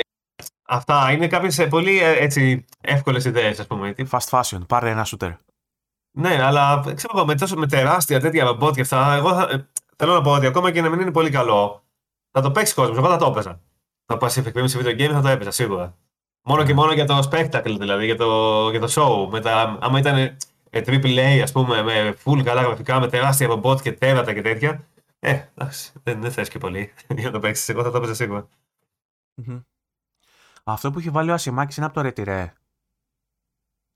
Δεν έχω την μικρή ιδέα από ελληνικά τέτοια. Νομίζω είναι από το Retire. Το Δυστυχώς Retire δεν τα ξέρω πρέπει να είναι. καθόλου. Οπότε ο, ο Σπύρος Ασημάκης θέλει να δει το Retire σε παιχνίδι. Πώς θα μπορούσε να γίνει το Retire σε παιχνίδι, δεν έχεις δει Retire, άρα δεν μπορείς να μας πεις. Ισχύει. Αλλά γενικά πώς θα μπορούσαν να γίνουν ε, ε, κομικές σειρές sitcom ας πούμε, σε παιχνίδι. Δηλαδή πάρε ας πούμε, το, το, το φιλαράκι και κάνει το παιχνίδι. Ας πούμε. Ισχύει. Εγώ, το The Office, ας πούμε, κάνει το Η παιχνίδι. μοναδική λάθο. Θες να μου πεις δηλαδή ότι η μοναδική λάθος απάντηση σε αυτό το νήμα είναι του Σπύρου του Ασημάκη για κάποιο λόγο. Ωραία. Ε, ο Αντώνης Οχοχλάκης λέει ότι η βιντεοπαιχνίδι που θα ήθελε να δει να γίνεται σειρά είναι το Police Notes για το PlayStation 1. Kojima, πάλι. Δεν το έχω παίξει καν, δεν ξέρω καν σε τι αναφέρεται. Ρε. Αυτό είναι το Kojima. Πα- παλιά, πριν από τα. Τι είδους παιχνίδι ήταν αυτό; Ε, φάση. Α πούμε, της εποχής. Όμως μιλάμε για εποχή. της εποχής της κλανιά, ας πούμε. Δηλαδή το 90, πότε ήταν, το 80 κάτι, 90 κάτι, δεν θυμάμαι. Τι ζένερ. Adventure όπως ήταν τότε τα, τα Adventure. Κατάλαβα. Ας πούμε, ας πούμε ότι ήταν ε, ε, βο- visual novel, ας πούμε. Αλλά σε, τις εποχές εκείνης, με, που κουνάς το τέτοιο με το ποντίκι και διαλέγεις πράγματα. Τέτοιο δηλαδή. Σαν point and click και visual novel εκείνης της εποχής, ξέρω εγώ. Κατάλαβα. Adventure εντάξει, το πιάσα. Ναι. Ε, σε σειρά που θα ήθελα να δεις σε βιντεοπαιχνίδι, αν και βασίζεται σε κόμικ, είναι το Preacher. Και να το κάνει το AMC. Το Preacher θα ήταν ωραία περίπτωση γάμματα. Το Preacher θα ήταν ωραία περίπτωση σε σε video game. Το Preacher είναι στο, στο comic είναι ένας τύπος ο οποίος είναι ιερέας, ε, καθολικός ξέρω εγώ, ε, ο οποίος μπαίνει μέσα σε ένα, ένα δαιμόνιο ξέρω εγώ, σαν να λέμε, τέλος πάντων είναι ολόκληρη ιστορία, αλλά τέλος πάντων, περίπου αυτό γίνεται, μπαίνει ένα δαίμονος μέσα του και του δίνει τη δύναμη, ό,τι σου λέει, το κάνεις. Ό,τι και να είναι αυτό. Δηλαδή σου λέει, ας πούμε, burn και πιάνεις φωτιά, ξέρω εγώ. Ή go fuck yourself, λέει σε κάποιον και βάζει κυριολεκτικά αυτό που του λέει, ξέρω εγώ. Ναι. Και έχει μαζί του ένα βαμπύρ ε, Ιρλανδό από, το αλκοολικό. Preacher, από το Preacher βγαίνει το handle σου στο Twitter. Αυτό το έχω αμπερντίδο από εκεί είναι. Ναι, ναι. Ισχύει. Τι, ήταν Και- ο, ο πρωταγωνιστής ήταν ο Χαμπερντίδο. Όχι, ήταν, ένας, ήταν στο κόμικ ε, ο απόγονος του Χριστού. Ο απόγονος του Χριστού, ναι. Πώς σου ήρθε αυτό και το έβαλες, ρε μαλάκα. Δεν θυμάμαι καν. Και ναι, ε, εγώ θα έπαιζα ένα τέτοιο παιχνίδι. Θα μπορούσε να γίνει και fast Telltale αυτό. Που να έχει road trip, ε, road trip αυτούς τους χαρακτήρες και να γίνονται διάφορα πράγματα. Θα, το, θα ήταν ωραία επιλογή. Και η σειρά μου άρεσε εμένα παραδόξως. Μμμ. Που δεν ήταν ακριβώς το ίδιο, αλλά Ναι. εγώ νομίζω ότι ήταν καλή, καλή μεταφορά. Οκ. Και εγώ λέει αυτό που είπε και ο Τσαμπίρας στην αρχή, το Twin Peaks λέει, γιατί, νο- και α, μ, συμπληρώνει με αυτό που είπες εσύ νωρίτερα, ότι για την ώρα έχουμε απλά την κακή απομίμηση, το Deadly Premonition. Θα ήθελα εγώ βέβαια θα και το το έλεγα. ανάποδο. Το ανάποδο. Ε, λέει εγώ θα ήθελα και το ανάποδο, Killer 7 σειρά ή ταινία. Α, οκ. Ε, εγώ δεν θα το έλεγα κακή απομίμηση ακριβώς. Εντάξει, εμένα μου άρεσε το Deadly Premonition, να πω την αλήθεια, το απόλαυσα. Αλλά ναι, όχι, εντάξει, το Twin Peaks δεν ήταν και. Είναι αυτό, ρε παιδί μου, είναι ότι αφού κάνεις που κάνεις μεταφορές συνέχεια, που κάνουν πάρα πολλές μεταφορές, υπάρχουν κάποιοι, κάποια, κάποιοι κόσμοι που έχουν φτιάξει σε σειρές ή σε ταινίες που δεν τις έχουν αγγίξει ποτέ, ξέρω εγώ. Ποτέ. Υπάρχει Δεν παιχνίδι είχε Twin Peaks. βγει ένα Deadly Premonition Ε. ε, πρόσφατα στο Nintendo; Twin Peaks εννοείς. Twin Peaks. Ναι, είχε βγει κάποια στιγμή ένα Twin Peaks, αλλά εντάξει, εγώ. Ε, παιδί μου, ένα τόσο high profile τέτοιο θα έπρεπε να βγει ένα καινούργιο παιχνίδι ε, με, με marketing, με budget, με όλα αυτά, ξέρω εγώ. Όχι να βγει ένα μικρό άκυρο. Δηλαδή, εντάξει, τέτοια πρέπει να βγουν πολλά. Ή παλιότερα. Α πούμε το Blade Runner, π.χ. Υπάρχει παιχνίδι Blade Runner, αλλά θα μπορούσε να βγει ένα σύγχρονο. Με production values, με γραφικά, με όλα αυτά τα πράγματα που περιμένουμε. Για να δεις, γιατί ακόμα και αν δεν είναι καλό το παιχνίδι, τουλάχιστον να ευχαριστηθείς αυτό το κομμάτι. Να δεις τα γραφικά, να δεις τους χαρακτήρες με animation, με τέτοια, ξέρω εγώ, τον κόσμο να το δεις με τέτοια. Που ακόμα και να είναι τελικά απο, αποτυχία το παιχνίδι, τουλάχιστον να πεις ότι απο, απόλαυσα αυτό το κομμάτι του. Μετά από όλα αυτά που είπαμε, σου είχε έρθει καμιά ιδέα άλλη. Για ποιο πράγμα; Για, είτε για παιχνίδια που θέλεις να γίνουν σειρές ή για σειρές που θέλουν να γίνουν παιχνίδια. Ε, ε, Final Fantasy, ας πούμε. Εύκολα. Final Fantasy σειρά που θα είναι σαν τα παιχνίδια. Δηλαδή θα είναι αυτοτελής ο κάθε κύκλος με άσχετες ιστορίες τελείως μεταξύ τους. Στο Ε, lore σε του- διαφορε- Ναι, σε διαφορετικό. Όχι, ενώ ας πούμε το Final Fantasy 7 είναι, είναι άσχετο με το 8. Έτσι να ήταν και το, η σειρά. Η σεζόν η πρώτη, άσχετη με τη δεύτερη, αλλά να ήταν σε τελείως διαφορετικό ύφος κιόλας, όπως τα παιχνίδια. Δηλαδή το ένα είναι ξέρω εγώ, σε science fiction τέτοιο, και το άλλο είναι σε fantasy κλασικό και τέτοια. Με 3D CG θα το θέλεις αυτό, έτσι. Ναι, βασικά αυτό, γιατί με ηθοποιούς θα ήταν λίγο Ζήνα ίσως. Ναι. Λίγο Ηρακλής Ζήνα, θα μπορούσε να καταλήξει. Αλλά νομίζω θα μου άρεσε αυτό, αυτή η μεταφορά. Μμμ. Άλλο. Ε, ε, πολλά που σκεφτόμαστε θα βγουν κιόλας. ναι. Δηλαδή σκέφτεσαι, ας πούμε, God of War π.χ. Υποτίθεται θα βγει. Ε, σκέφτεσαι Death Stranding. Θα βγει ταινία, λέει. Τρομάζω. που λέει η ταινία, η ταινία μάλιστα λέει δεν θα, είναι, δεν θα ακολουθεί το παιχνίδι, ας πούμε, και θα είναι κάτι άλλο και πιο ιδιαίτερο, λέει και κάτι τέτοια. Ακόμα δεν πιο ξέρω. ιδιαίτερο. Δεν ξέρω τι εννοώ. Δηλαδή δεν θα είναι η ταινία με έναν τύπο που βάζει σκάλες στη φύση; Μάλλον όχι. Ε, δηλαδή, ό,τι και να σκεφτείς, Silent Hill, ας πούμε, θα βγει και άλλη ταινία. Ε, εδώ λέει θα βγάλουν St- Streets of Rage, ξέρω εγώ. Μμ. δηλαδή, ε, είναι πλέον νομίζω τόσο. τόσο της μόδας, ας πούμε, να μεταφέρουν video games που θα, θα, δούμε, θα δούμε τα πάντα, ξέρω εγώ. Ό,τι μπορείς να σκεφτείς ότι, ότι θα μπορούσε να είναι καλή μεταφορά, θα το δεις να βγαίνει. Εντάξει, τώρα καλές μεταφορές είχαμε κάποιες, είναι η αλήθεια. Τα τελευταία χρόνια, που παλιά δεν είχαμε καμία, ξέρω εγώ. Τελευταία είχαμε, κυρίως όμως σε animation. Πετυχημένες live action. ήταν, ε, οι πετυχημένες ήταν animation γι- γιατί είχαμε και live action πολλές Ναι, ναι. που απλά δεν πετύχαν. Ας πούμε, Αυτό. ε, ε, σε μια μέση, κα- μια μέση κατάσταση είναι το Witcher για παράδειγμα που δεν μπορώ να πω ότι ήταν ό,τι καλύτερο αλλά εμένα μου άρεσε πάρα πολύ. Το Witcher υποτίθεται ότι είναι το βιβλίο, αλλά και εγώ το δέχομαι ως μεταφορά του παιχνιδιού, να σου πω την αλήθεια. Ναι. Γιατί εντάξει, μην κοροϊδευόμαστε. Οκ, είναι βιβλίο; μεταφορά του βιβλίου, αλλά μην κοροϊδευόμαστε. Είναι το, το παιχνίδι, ας πούμε, βλέπει ο άλλος και λέει Ναι. Α, Witcher, ξέρω εγώ. Ναι. Ε, σε παραδείγματα που. Ε, το Witcher και εμένα μου άρεσε παρεμπιπτόντω. Ναι. Σε παραδείγματα που animations που είπες προφανώς αναφέρεσαι στο Arcane και στο Cyberpunk. Αυτά τα δύο είναι που Ναι, το, κάνανε το Arcane και το Cyberpunk ήταν τα top. Ναι. Για μένα το Cyberpunk, αλλά και το Arcane πάρα πολύ ωραίο. Υπάρχουν όμως και άλλα. Που αν δεν είναι ας πούμε top, για παράδειγμα, βγήκε Dragon Age animation στο Netflix. Το οποίο εντάξει, παιδί μου, δεν είναι τίποτα τρελό. Α, οκ. Μμμ. Δηλαδή, εντάξει, δεν- έχει πάρει το lore, έχει πάρει στοιχεία, έχει φτιάξει μια δικιά του ιστορία. Έχει καλούς χαρακτήρες, καλούς ηθοποιούς. Εντάξει, είναι οκ. Δεν είναι κάτι δηλαδή που λες ότι δεν είναι ξέρω εγώ top παράδειγμα, αλλά οκ. Η ταινία Sonic επίσης. Οι ταινίες Sonic και δύο που βγήκαν ήταν οκ. Εκεί είναι είναι. ταινίες βέβαια, δεν είναι σειρές, αλλά. Ναι, εντάξει. ναι, δεν- Μεταφορές. εντάξει, οκ. Έχουμε και το Ήταν Super οκ. Mario να έρχεται, αν θες να πούμε για ταινίες. Αυτό φαίνεται ωραίο, ρε γαμώτο. Αυτό φαίνεται ωραίο. Φαίνεται ωραίο αυτό. Ε, Τώρα κατά τα άλλα, εντάξει, ας πούμε με live action μεταφορές, ε, οι πιο πολλές που έχουν βγει είναι Resident Evil. Και εντάξει.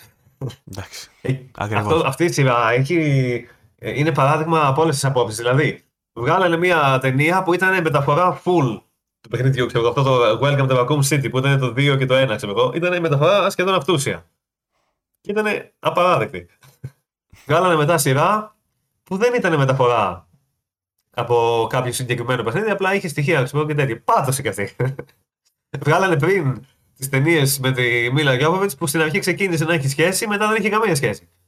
Χάλια για αυτέ. Ισχύει. Και σε ρε. φάση. Ακούγεται τόσο εύκολο να βγάλεις στο χαρτί μια ταινία ή σειρά Resident Evil. Ακούγεται τόσο εύκολο. Οι χαρακτήρες, τα τέρατα, τα concept, όλα αυτά. Και πάνε και το βγάζουν και ναι. Το Halo δεν έχω δει. Ναι. Δεν το έχω Ακού- δει το δεν, Halo. δεν ακούσαμε καλά λόγια. Βέβαια σε κάποιους Xbox άδες άρεσε, αλλά Εντάξει, εγώ δεν- αυτό δεν που είδα από τα ακούστηκαν και- trailers δεν με έψησε. Βέβαια Δεν δεν, μ' αρέσει και ακούστηκαν, το, δεν μ' αρέσει και το παιχνίδι εμένα, οπότε δεν είμαι και δείγμα εγώ. Δεν είμαι δεν αντιπρόσωπος. ακούστηκαν για παράδειγμα σχόλια βέβαια. Εντάξει. Ακούστηκαν ψιλομέτρια. Τσαντίστηκαν βέβαια που έβγαλε τη μάσκα ο Master Chief που δεν το έχει κάνει ποτέ στα παιχνίδια και το Ισχύει. κάνει τώρα στο, το κάνει στη σειρά. Ναι. Ξέρεις ποιο άλλο, ας πούμε, ε, βλέπουμε στο Amazon που έχουν κάνει τώρα το Rings of Power για παράδειγμα και σκέφτομαι ότι θα μπορούσαν αντί να κάνουν αυτό το πράγμα, να κάνουν το Shadow of Mordor. Ναι, θα ήταν ενδιαφέρον αυτό, όντως. Πολύ, πολύ ωραία θα ήταν. Όμως, σκεφτόμαστε και το άλλο. Γιατί το μόνο παιχνίδι από το Lord of the Rings που θα βγει είναι το Gollum; Άμα Δηλαδή- βγει έτσι. Ναι, άμα βγει που ισχύει. Αλλά έχεις ένα τέτοιο franchise, ξέρω εγώ, που μάλιστα τα παιχνίδια που έχουν βγει στο παρελθόν δεν ήταν κακά. Ναι. Αυτά που είχαν βγάλει, που ήταν οι μεταφορές των ταινιών, που ήταν η μόδα τότε, που βγάζανε ένα σύντομο παιχνίδι, ξέρω εγώ, που ήταν αυτούσιες με βάση Απλά ταινία. είχε Σαν... να- βγει πετυχημένο το, σε gameplay, είχε βγει πετυχημένο στο co-op. Ήταν οκ, ας πούμε, ναι. Ήταν οκ είχε, είχε αυτό. αυτό το co-op, ας πούμε, και Είχε γούσταρα βγει και ο το strategy. Είχαν βγει και δύο strategy, Lord of the Rings, που ήταν μια χαρά. Ε, Ένα co- Conquest λεγότανε, πώς Δεν λεγότανε. θυμάμαι πώς το λέγανε. ότι Κάτι... Δεν θυμάμαι καν πώς το λέγανε. Τα παίζαμε όταν ήμουν σχολείο, εγώ θυμάμαι. Ναι, Ήταν κομπλέ, ξέρω εγώ. Και σκέφτεσαι ότι έχει βγει και το Lord of the Rings στο online, ναι. το MMO, που το παίζουν ακόμα κάποιοι. Και μάλιστα έφαγε ένα overhaul, λέει τώρα, και το αλλάξαν τα γραφικά. Δεν ξέρω τι κατά κάνουν. Για Ναι, ποιον ναι. το κάνανε. Όχι, θα μπορούσε να βγει σε τύπου όπως είναι το Diablo, ξέρω εγώ, να βγει Πάρα Lord of πολύ the Rings, εύκολο. τέτοια, τέτοιο. Ή τέτοιο σαν φάση. το. σαν RPG πιο. cinematic, ας πούμε. Σαν το God of War. Ναι. Εννοώ σε είδος, όχι στο ίδιο στυλ. Σε είδος. Και να είναι μια ιστορία στον κόσμο του Lord of the Rings με εξωτικά και τέτοια. Δεν ξέρω γιατί, τόσο εύκολο ακούγεται. Τώρα νομίζω κάτι έγινε με τα δικαιώματα. Ε, τα αγόρασε, κάποιος τα αγόρασε τα δικαιώματα. Δεν ξέρω, μπα και βγει ποτέ τίποτα. Ναι. Τι άλλο, τι μπορούμε να ξεχνάμε. Σίγουρα ο κόσμος στο chat, γιατί θα το βάλω πρεμιέρα, θα μας έχει πει ήδη αρκετά που δεν τα είπαμε. Σίγουρα στα σχόλια θα μας πούνε κι άλλα. Ε, Εντάξει, αυτό που λέω είναι ότι πάρα πολλά. Α πούμε, άμα, άμα σκεφτείς παιχνίδια, πολλά είναι ότι όντως θα βγουν. Δηλαδή θα βγει, ξέρω εγώ, ταινία λέει Ghost of Tsushima. Θα βγει Horizon, θα βγει Borderlands, θα βγει. Είναι πάρα πολλά πράγματα που τα σκέφτεσαι και λες: Α, αυτό ωραίο θα ήταν. Και άμα το γκουγκλάρεις, θα δεις ότι ή υπάρχουν φήμες ή υπάρχουν όντως σχέδια να βγει, ας πούμε.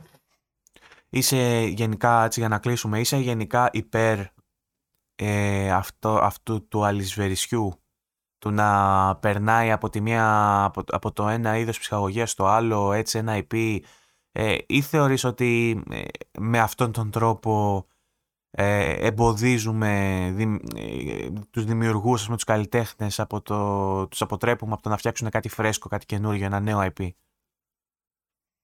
Κοίτα, ε, ακόμα και νέο IP να μην είναι στην τελική, μπορεί να φτιάξει ο άλλος κάτι καινούργιο και φρέσκο. Δηλαδή, βλέπεις, ας πούμε, το, το Cyberpunk, το anime ή το Arcane, που πήραν ένα ήδη υπάρχον ε, IP, αλλά φτιάξανε κάτι δικό τους που είχε στοιχεία από τον κόσμο αυτό, αλλά ήταν κάτι φρέσκο. Δεν, είχε, δεν ήταν κάτι που έχουμε ξαναδεί, ας πούμε, στο. Ναι, απλά σκέψου ότι ε, οι εταιρείες που δίνουν μεγάλο budget συνήθως πάνε και το δίνουν σε έναν δημιουργό για να, να κάνει μια μεταφορά ενός υπάρχοντος Ναι, ναι. σύμπαντος. Ενώ θα μπορούσε να δώσει budget ε, σε έναν δημιουργό ή μια ομάδα δημιουργών για να φτιάξουν έναν καινούριο κόσμο ή να φτιάξουν ένα καινούριο IP. Κοίτα, από τη μία, ναι. Δεν έχει και κα- ε, κατασταλτικό έτσι. Από τη κατασταλτική μία, φύση. ναι, αλλά από την άλλη, μπορεί ας πούμε, ένα παιχνίδι να πεις ότι ο κόσμος του παιχνιδιού έχει πολύ ακόμα να δώσει. Γιατί μπορεί να είναι ένα παιχνίδι που είναι ξέρω, εγώ, 8 ώρες, για παράδειγμα, σε έναν κόσμο, και να είναι τόσο ενδιαφέρον το concept που πολύ εύκολα να μπορεί κάποιος να φτιάξει άλλες 50 ιστορίες σε αυτόν τον κόσμο, ας πούμε, και να σου φτιάξει μια καινούργια ιστορία με άλλους χαρακτήρες. Απλά στο... Γιατί εντάξει, ένα παιχνίδι, ρε παιδί μου, OK, okay, δεν, δεν με πειράζει εμένα αυτό το πέρα δώθε, δηλαδή από το ένα concept στο άλλο. Απλώς εντάξει, θέλω να γίνεται καλά και πλέον τουλάχιστον να αρχίσει σιγά σιγά να καταλαβαίνουν οι δημιουργοί ότι δεν αρκεί να πάρεις ένα παιχνίδι και να το κάνεις ίδιο απλά με ηθοποιούς. Ναι. Πρέπει να βάλεις και τη δικιά σου πινελιά μέσα και να δώσεις κάτι παραπάνω και να το μετατρέψεις όντως σε σειρά. Όχι απλά να βάλεις τα γεγονότα στη σειρά έτσι. Να, το, να κάνεις αλλαγές για να δουλέψεις. Μια καραμέλα που παίζει πολύ είναι ότι αυτό το. Ε, η δημιουργία σειρών που βασίζονται σε βίντεο παιχνίδια θα δημιουργήσει νέους παίκτες και θα τραβήξει κόσμο στο να παίξουν παιχνίδια. Εσύ συμφωνείς με αυτό; Εγώ θα έλεγα ότι δεν συμφωνώ ιδιαίτερα. Εμένα μου αρέσει η ιδέα ότι ας πούμε ένα παιχνίδι που όσο πετυχημένο και να είναι, παιδί μου, είναι εντάξει παιχνίδι, άλλο, άλλο κοινό είναι ξέρω εγώ εκεί πέρα. Ότι ας πούμε γίνεται τόσο mainstream που βγαίνει στο HBO, ξέρω εγώ. Ναι. Σε σειρά που θα δουν και άλλοι που δεν βλέπουν παίζουν video games. αναγνώριση του χόμπι σου, ας πούμε, αυτό που ναι, ήταν κάπως γίνε... περιθωριακό και παρακμιακό χόμπι το gaming, τελικά μπαίνει μέσα στην pop κουλτούρα και βασιλεύει. Δεν είναι άσχημο αυτό. Είναι η ναι. αλήθεια. Δεν μου φαίνεται άσχημο. Δηλαδή, Αλλά φαίνεται... σε ό,τι έχει να κάνει με τους non-gamers, ρε παιδί μου, λένε πολύ ότι αυτό θα βγει η σειρά, θα το δουν οι non-gamers και θα γίνουν gamers. Με αυτό δεν συμφωνώ. Εγώ περισσότερο το βλέπω ως μία δίωδο, έναν διάβλο μάλλον επικοινωνίας μεταξύ εμού του gamer και των non-gamer φίλων μου, φίλων μου που δεν μπορούν να συλλάβουν τι είναι αυτό που βιώνω εγώ παίζοντας. Νομίζουν ότι κάθομαι και χαζεύω τα μπλιμπλίκια και ότι κάνω κάτι ανώριμο. Ούτως ώστε, και με αυτόν τον τρόπο βγαίνει ένα λάστο βάζ για να γυρίσουμε στο, στο θέμα που ανοίξαμε ε, την σημερινή εκπομπή. Και από εκεί που τους εξηγούσα ότι εγώ χθες έπαιξα ένα παιχνίδι και έκλεγα όλο το απόγευμα και λένε καλά ρε μαλάκα, βλέπεις 4 πίξελ και κλαίξε, τι είσαι, βλάκας είσαι. τους ναι. βάζεις να, δει, να δούνε το λάστοβα και εσύ κάθεσαι στη γωνία και τους κοιτάς. να έχουν πλαντάξει το κλάμα, ξέρω. Ναι, όχι, αυτό είναι αλήθεια. Ναι. αυτό που λες όμως, ναι, και εγώ δεν ξέρω πόσοι θα δουν ας πούμε, τη σειρά και θα πούνε πάνω να παίξει το παιχνίδι. Ναι. Γιατί καταρχάς δεν σκεφτόμαστε κάτι πολύ απλό. Κάποιος που δεν είναι gamer που δεν έχει παίξει ποτέ στη ζωή του video games, ας πούμε, τουλάχιστον πιο απαιτητικά όσον αφορά τους μηχανισμούς, θέλω να πω εντάξει, παιδί μπορεί να παίζεις πιο απλά παιχνίδια σε κινητό. Κατά τη γνώμη μου, gamer είναι και αυτός, δεν είναι η μελετητή. Αλλά άμα πάρεις έναν άνθρωπο ο οποίος έχει παίξει μόνο ξέρω εγώ τέτρι για παράδειγμα, και τον βάλεις επειδή είναι τη σειρά The Last of Us, να παίξει το παιχνίδι The Last of Us, είναι εξαιρετικά πιθανό να μην μπορεί να το παίξει. Ναι. Το είπε και ο Πασκάλ. Δεν μπορεί να το παίξει. Προσπάθησε, λέει ο Πασκάλ, να το παίξει και δεν μπορούσε ούτε στο easy να το παίξει. Ναι, αυτό λέω. Δηλαδή και εγώ έχω δει ανθρώπους που δεν παίζουν video games και έχουν προσπαθήσει να παίξουν κάποια επειδή τους φαίνεται ωραίο το concept. Λέει, Α, ωραίο φαίνεται αυτό το λέω. για να το δοκιμάσω να το παίξω. Και δεν μπορεί να το παίξει.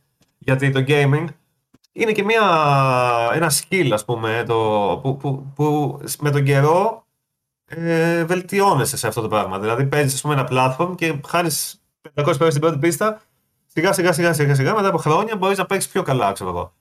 Κάποιος που δεν έχει παίξει ποτέ. Είναι πάρα πολύ δύσκολο για αυτόν τον άνθρωπο. Και κουβαλά και την εμπειρία ως πρίκα, ας πούμε, αυτή που ναι, κάποτε ναι, εμείς ξεκινήσαμε όλοι με τα Tetris και με τα Candy Crush, όμως εμείς εξελιχθήκαμε, ο άλλος έχει μείνει ακόμα στα αυτά τα πολύ βασικά ναι. πράγματα. Και του είναι πολύ δύσκολο το άλλος να κατανοήσει ε, στο μυαλό του δηλαδή την κίνηση στον χώρο, να σημαδέψει τους εχθρούς. Η κάμερα, η κάμερα είναι μεγάλο. Η κάμερα, η κάμερα. Δεν μπορούν να ελέγξουν την κάμερα αυτοί που είναι νέοι, νέοι στο χώρο, δεν μπορούν με τίποτα να χειρίζουν την κάμερα. Δηλαδή, θυμάμαι, έχω δει κόσμο να παίζει τουλάχιστον φά στο πρώτο, σε εκείνο το σκηνικό που γυμνάς ανάποδα.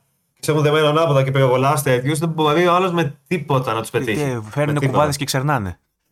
Δεν μπορώ, ναι. Είναι, okay. δυσκολεύεται εγώ, ο άλλος. Με, ε, η κοπέλα μου που δεν είναι gamer με τη συμβατική, είναι πιο casual ας πούμε, ε, τα, τα, τα third person δεν μπορεί να τα χειριστεί ναι. την κάμερα Θέλει συνήθεια, θέλει συνήθεια, θέλει συνήθεια χρόνων πολλές φορές για να φτάσει στο σημείο να παίζεις ένα τέτοιο παιχνίδι, να παίξει πιο απλά πρώτα, ε, platformers ας πούμε, τέτοια πράγματα πιο απλά, γιατί για παράδειγμα λέει ο άλλος, α ωραίο λέει το Elden Ring, φαίνεται αυτό, ας παίξω.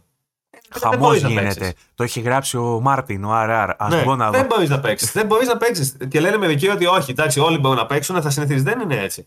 Δεν θα παίξεις. Ένας νέος παίκτης, καινούριο, τελείω στο χώρο, που θα βάλει να παίξει το Elden Ring, δεν υπάρχει καμία περίπτωση να τερματίσει.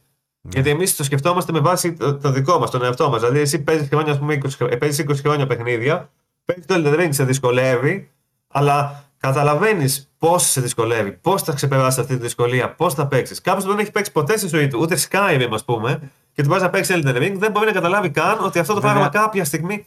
Εγώ τις έχω εκφράσει τις απόψεις μου, ότι πιστεύω ότι το καλύτερο, το ιδανικό είναι να υπάρχουν επιλογές που να το κάνουν τόσο εύκολο το οποιοδήποτε παιχνίδι ώστε να μπορεί να το παίξει οποιοδήποτε. Να υπάρχει ένα story. Τελικά ναι. Τελικά ναι, γιατί ας πούμε βλέπει ο άλλος τη σειρά The Last of Us και λέει: Ω, ξέρω εγώ, πάω να παίξει το παιχνίδι. Και πάει να παίξεις το παιχνίδι ε, όντας εντελώς ε, ε, αρχάριος στον χώρο, δεν έχει παίξει ποτέ στη ζωή του, δεν μπορεί να το παίξει. Αν υπάρχει μια επιλογή που να το κάνει τόσο εύκολο ώστε να μπορεί να το παίξει κάποιος με οποιοδήποτε επίπεδο εμπειρίας, δηλαδή που δεν έχει παίξει τη ζωή του, μπορεί να έπαιζε και το πρώτο και το δεύτερο μετά. Μπορεί να έπαιζε μετά και το άλλο παιχνίδι, ας πούμε, και το άλλο και μετά και το άλλο, και μετά να ξεκίνησε να παίζει και μετά να μπορούσε να παίξει. Λες, ε, εννοούμε ότι μπορεί να υπάρξει ως έναυσμα μια πάρα πολύ καλή σειρά για να μπει ένας στα πιο σκληρά του gaming, ας πούμε. Αλλά και πάλι, εγώ δεν είμαι σίγουρος ότι, θα μπει. Δεν είμαι σίγουρος ότι θα μπει. Είναι σαν να λέμε αυτό. Είναι σαν, είναι σαν να λέμε ότι επειδή βλέπεις μια ταινία που σου αρέσει, θα πας να διαβάσεις όλα τα βιβλία. Δεν είναι ακριβώς έτσι. Κάποιος που δεν διαβάζει, ας πούμε, βιβλία γενικά, δεν θα παίξει το τάδε και θα πάει να διαβάσει τα βιβλία. Ή για παράδειγμα, πολύ απλό. Μπορεί να γίνει έναυσμα πούμε, και να μπορεί, μπορεί, ναι, αλλά δεν είναι, θα είναι σπάνιο. Δεν είναι ο κανόνας. Δηλαδή... Πολύ απλό παράδειγμα είναι τα, στα video games. Ε, είναι πάρα πολλοί κόσμος που παίζει video games, τα οποία βασίζονται ας πούμε σε comics. Για παράδειγμα. Δεν πάει να διαβάσει τα comics μετά. Ή βλέπεις το The Boys. Πώς ήταν το The Boys και είπαν Α, πάω να διαβάσει το comic τώρα. Στήθηκα, ας πούμε. Άμα δεν διαβάζεις ήδη comics και δεν σου αρέσει ήδη αυτή η ασχολία, είναι λίγο πιο δύσκολο να πεις ότι ψήθηκα τόσο πολύ που θα πάω πούμε, να αγοράσω το comics. Και μάλιστα στα video games υπάρχει και ένα τεράστιο. Ε, ένα τεράστιος αποτρεπτικός παράγοντας που είναι ότι, OK, είδα το The Last of Us. Μου άρεσε πολύ. Ας πάω να δώσω 600 ευρώ για να αγοράσω PlayStation 5 και το Last of Us για να το παίξω, ας πούμε. Η τηλεόραση και Xbox. Και... Δηλαδή δεν είναι τόσο απλό. Ενώ π.χ. με ένα βιβλίο, πας να αγοράσεις βιβλίο, OK. Okay. Mm-hmm. Αλλά ποιος θα πάει να δώσει τόσα λεφτά. Γιατί αν μιλάμε για κάποιον που δεν είναι gamer, δεν θα έχει ήδη PlayStation στο σπίτι. Άρα, πιο πιθανό είναι, λέμε, καταλήγουμε ε, παίζοντας ένα παιχνίδι που προέρχεται από μια άλλη μορφή τέχνης, μάλλον μια, ένα άλλο, μια, ένα άλλο ε, είδος ε, κουλτούρας ε, υπό την έννοια της πλατφόρμας, ρε παιδί μου, ότι άλλο μέσο μάλλον να το πω ορθότερα. Είναι πιο πιθανό ένας gamer ε, να απορροφηθεί ε, σε ένα άλλο μέσο από ένα franchise που έρχεται στο gaming παρά το αντίστροφο. Άρα λοιπόν για, τις, για τα άλλα μέσα είναι ωφέλιμο το gaming ένα, ένα παιχνίδι που προέρχεται από ένα franchise ε, κινηματογραφικό ε, ή από κόμιξ ή από βιβλίο μπορεί να απορροφήσει στο μέσο από το οποίο προέρχεται gamers αλλά το gaming πολύ πιο δύσκολα απορροφά ε, fans της 7ης τέχνης, των κόμικ, των βιβλίων εντός του. Λόγω ακριβώς του, πόσο του ναι. πόσο προσβάσιμο είναι τη δεδομένη χρονική στιγμή για έναν μέσο άνθρωπο χωρίς κονσόλα, χωρίς εμπειρία να παίξει ένα παιχνίδι. Ναι, είναι λίγο πιο δύσκολο. Είναι, καταρχάς, το gaming είναι το μόνο από τις μορφές ψυχολογία που χρειάζεται skills. Δεν υπάρχει κάποια ταινία που σου λέει: Λοιπόν, φιλαράκι, ξεκίνα να βλέπεις. Φτάνουμε στη μέση. Πες μου τι έγινε μέχρι τώρα. Ε, μα δεν θυμάμαι αυτό, δεν βλέπεις παρακάτω. Ξαναπήγε να αρχίσει ξαναδέστε. Δεν υπάρχει καμία άλλη μορφή ψυχολογίας. Ακριβώς όμως, ε, επειδή είναι τόσο διαδραστικό, είναι και το πιο, το ναι, πιο ναι, ναι, αποτελεσματικό, ας πούμε, σε, στο, σε αυτό Έχει που Έχει δυνατότητες που τα άλλα δεν έχουν, ας πούμε. Αλλά ναι, είναι πιο δύσκολο να μπει κάποιος σε αυτό το πράγμα. Δηλαδή, κάποιος που δεν έχει ξανασχοληθεί, πρέπει και να πληρώσει και πρέπει να μάθει πράγματα. Ε, εντάξει, OK, okay, θα μου πεις απ' την άλλη ότι ρε παιδί μου, κάποιος που δεν έχει ξαναδεί ταινία στη ζωή του, ποτέ, άμα του βάλεις να δει ξέρω εγώ Ταρκόφσκι, θα λέει δεν καταλαβαίνω τίποτα, ας πούμε, γιατί δεν θα καταλαβαίνει τη δομή και αυτά, ίσως. Ε, θέλω να πω, θα πρέπει να δει πιο απλές ταινίες πρώτα, μάλλον, για να φτάσεις στις πιο περίπλοκες. Και πάλι όμως δεν είναι τόσο μεγάλο το χάσμα, μάλλον. Δηλαδή, θα μπορέσει να δει τουλάχιστον την ταινία μέχρι το τέλος. Κάτι θα, κάτι θα Σε μείνει. κάθε περίπτωση θα τελειώσει την ταινία. Ενώ σε παιχνίδι δεν θα τελειώσει καν. Και μάλιστα σε πολλές περιπτώσεις δεν θα μπορεί να το τελειώσει. Κάποιος που δεν έχει παίξει ποτέ games δεν μπορεί να τελειώσει το Cuphead, ας πούμε. Δεν μπορεί, δεν γίνεται. Mm. Είναι αδύνατο. Θα πρέπει να παίζει μήνες για να το καταφέρει να φτάσει στο σημείο να έχει ας πούμε αυτό που λέμε την αντίληψη της κίνησης μέσα στο παιχνίδι σε σημείο που να έχει τα ανταλλακτικά που χρειάζονται, όλα αυτά που χρειάζονται πάνω και να περάσει το παιχνίδι. Δεν είναι εύκολο. Εγώ δεν πάω να παίξω εγώ. Εγώ που έχω παίξει 500 platform τέτοιου είδους. Κάποιος νέος δεν θα μπορέσει. Οπότε. Λίγο δύσκολο. Νομίζω, θα, ξέρεις τι νομίζω θα γινόταν. Αν ήταν πολύ απλό, ότι βλέπω τη σειρά, Last of Us μου αρέσει, δίνω ξέρω εγώ 10 ευρώ μια συνδρομή και έχω το παιχνίδι. Νομίζω θα το κάνανε πολύ αυτό το πράγμα, αλλά πάρα πολλοί θα το παρατούσαν κιόλας. Ναι. Θα ξεκίνηνα δηλαδή και θα φτάνανε μέχρι ένα σημείο Ε, και θα λέγανε. Ενδεχομένως εκεί οδεύουμε κιόλας με το game streaming και όλα αυτά. Αν κάποια Ναι, ναι. στιγμή καθ- καθ- καθ- καταστεί ε, εφικτό. ε, Εκεί μπορεί αυτό να το δοκιμάζανε πολύ περισσότεροι. Δηλαδή, άμα ήταν τόσο απλό ότι απλώς βάζω 10 ευρώ στη δομή και παίζω το παιχνίδι, μπορεί να το κάνουν όντως. Αλλά πώς θα τερματίσαν δεν νομίζω πολύ. Μμ. Γιατί είναι, είναι δύσκολο. Εντάξει, δεν, είναι το, δεν είναι κακό. Είναι έτσι είναι το πράγμα, το πράγμα αυτό. Είναι δύσκολο. Ισχύει. Ναι. Anyway, λοιπόν, νομίζω κάπου εδώ μπορούμε να κλείσουμε σιγά σιγά, ε, να το μαζέψουμε. Ε, επαναλαμβάνω, περιμένουμε και τα δικά σας σχόλια κάτω από το βίντεο και στο γκρουπάκι μας στο VG24 Gaming Community ε, με δικές σας προτάσεις παιχνιδιών που θα μπορούσαν να γίνουν σειρές και σειρές οι οποίες θα μπορούσαν να γίνουν παιχνίδι. Και γενικότερα εννοείται το feedback, τα σχόλιά σας, ό,τι γουστάρετε μπορείτε να μας αφήσετε. Και να μας πείτε ότι, τα ότι γκρινιάζουμε για το Last of Us. δεν νομίζω, σε σχέση με αυτό που περιμέναμε να γκρινιάξουμε πριν ανοίξουμε, γιατί η αλήθεια είναι ότι πριν ανοίξουμε λέγαμε, εντάξει, ξετρελάθηκες; Όχι, ούτε εγώ ξετρελάθηκα. Όχ, πώς το λέμε τώρα αυτό στον κόσμο, ότι δεν ξετρελάθηκαμε. Ε, αλλά καλά πήγε. Νομίζω ότι δεν το, δεν το υποβαθμίσαμε, δεν το υποτιμήσαμε ιδιαίτερα. Νομ- νομ- Αυτά που έπρεπε να το αναγνωρίσουμε, το τα αναγνωρίσαμε. Οπότε αφήστε μας και εσείς σχόλια για το Last of Us, επαναλαμβάνω, αν σας άρεσε, αν όχι, πώς περιμένετε να εξελιχθεί, ε, αν είστε ικανοποιημένοι, τι θα θέλατε να αλλάξει για να ικανοποιηθείτε από το Last of Us, ό,τι θέλετε τέλος πάντων από σχόλια, αφήστε τα ε, κάτω από το βιντεάκι για να τα δούμε. Τώρα εμείς ε, λογικά κάποια στιγμή θα επιστρέψουμε με Game Storming όταν θα βρεθεί το επόμενο σημαντικό θέμα. Πλέον έχει χαθεί η περιοδικότητα εννοείται, το έχουμε ξαναπεί αυτό λόγω των θεμάτων που αναλύσαμε σε προηγούμενα podcasts. Ε, ε, ε, έχουν υπάρξει στα δύο προηγούμενα βίντεο εξηγήσεις για όλα και γιατί έχουμε αραιώσει λίγο. Ε, και αυτό ενδεχομένως δεν το γνωρίζουν πολλοί από το Spotify ότι έχουμε κάνει ένα διάλειμμα ας πούμε λόγω προσωπικών θεμάτων και από τη μεριά του Παύλου και από τη δική μου και θα επανέλθουμε όμως ε, δρυμύτεροι. Απλά για την ώρα δεν έχουμε να κάνουμε ανακοινώσεις για το πότε και πώς.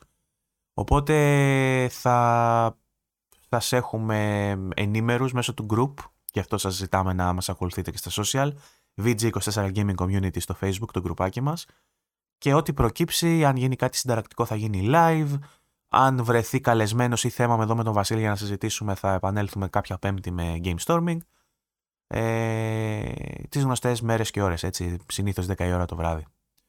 Λοιπόν, αυτά από εμάς. Βασίλη, σε ευχαριστώ πολύ που ήσουν μαζί μου. Ευχαριστώ για την κουβέντα. Ε, να είστε καλά. Τα λέμε στο επόμενο. Φιλάκια. Αντίο. Γεια.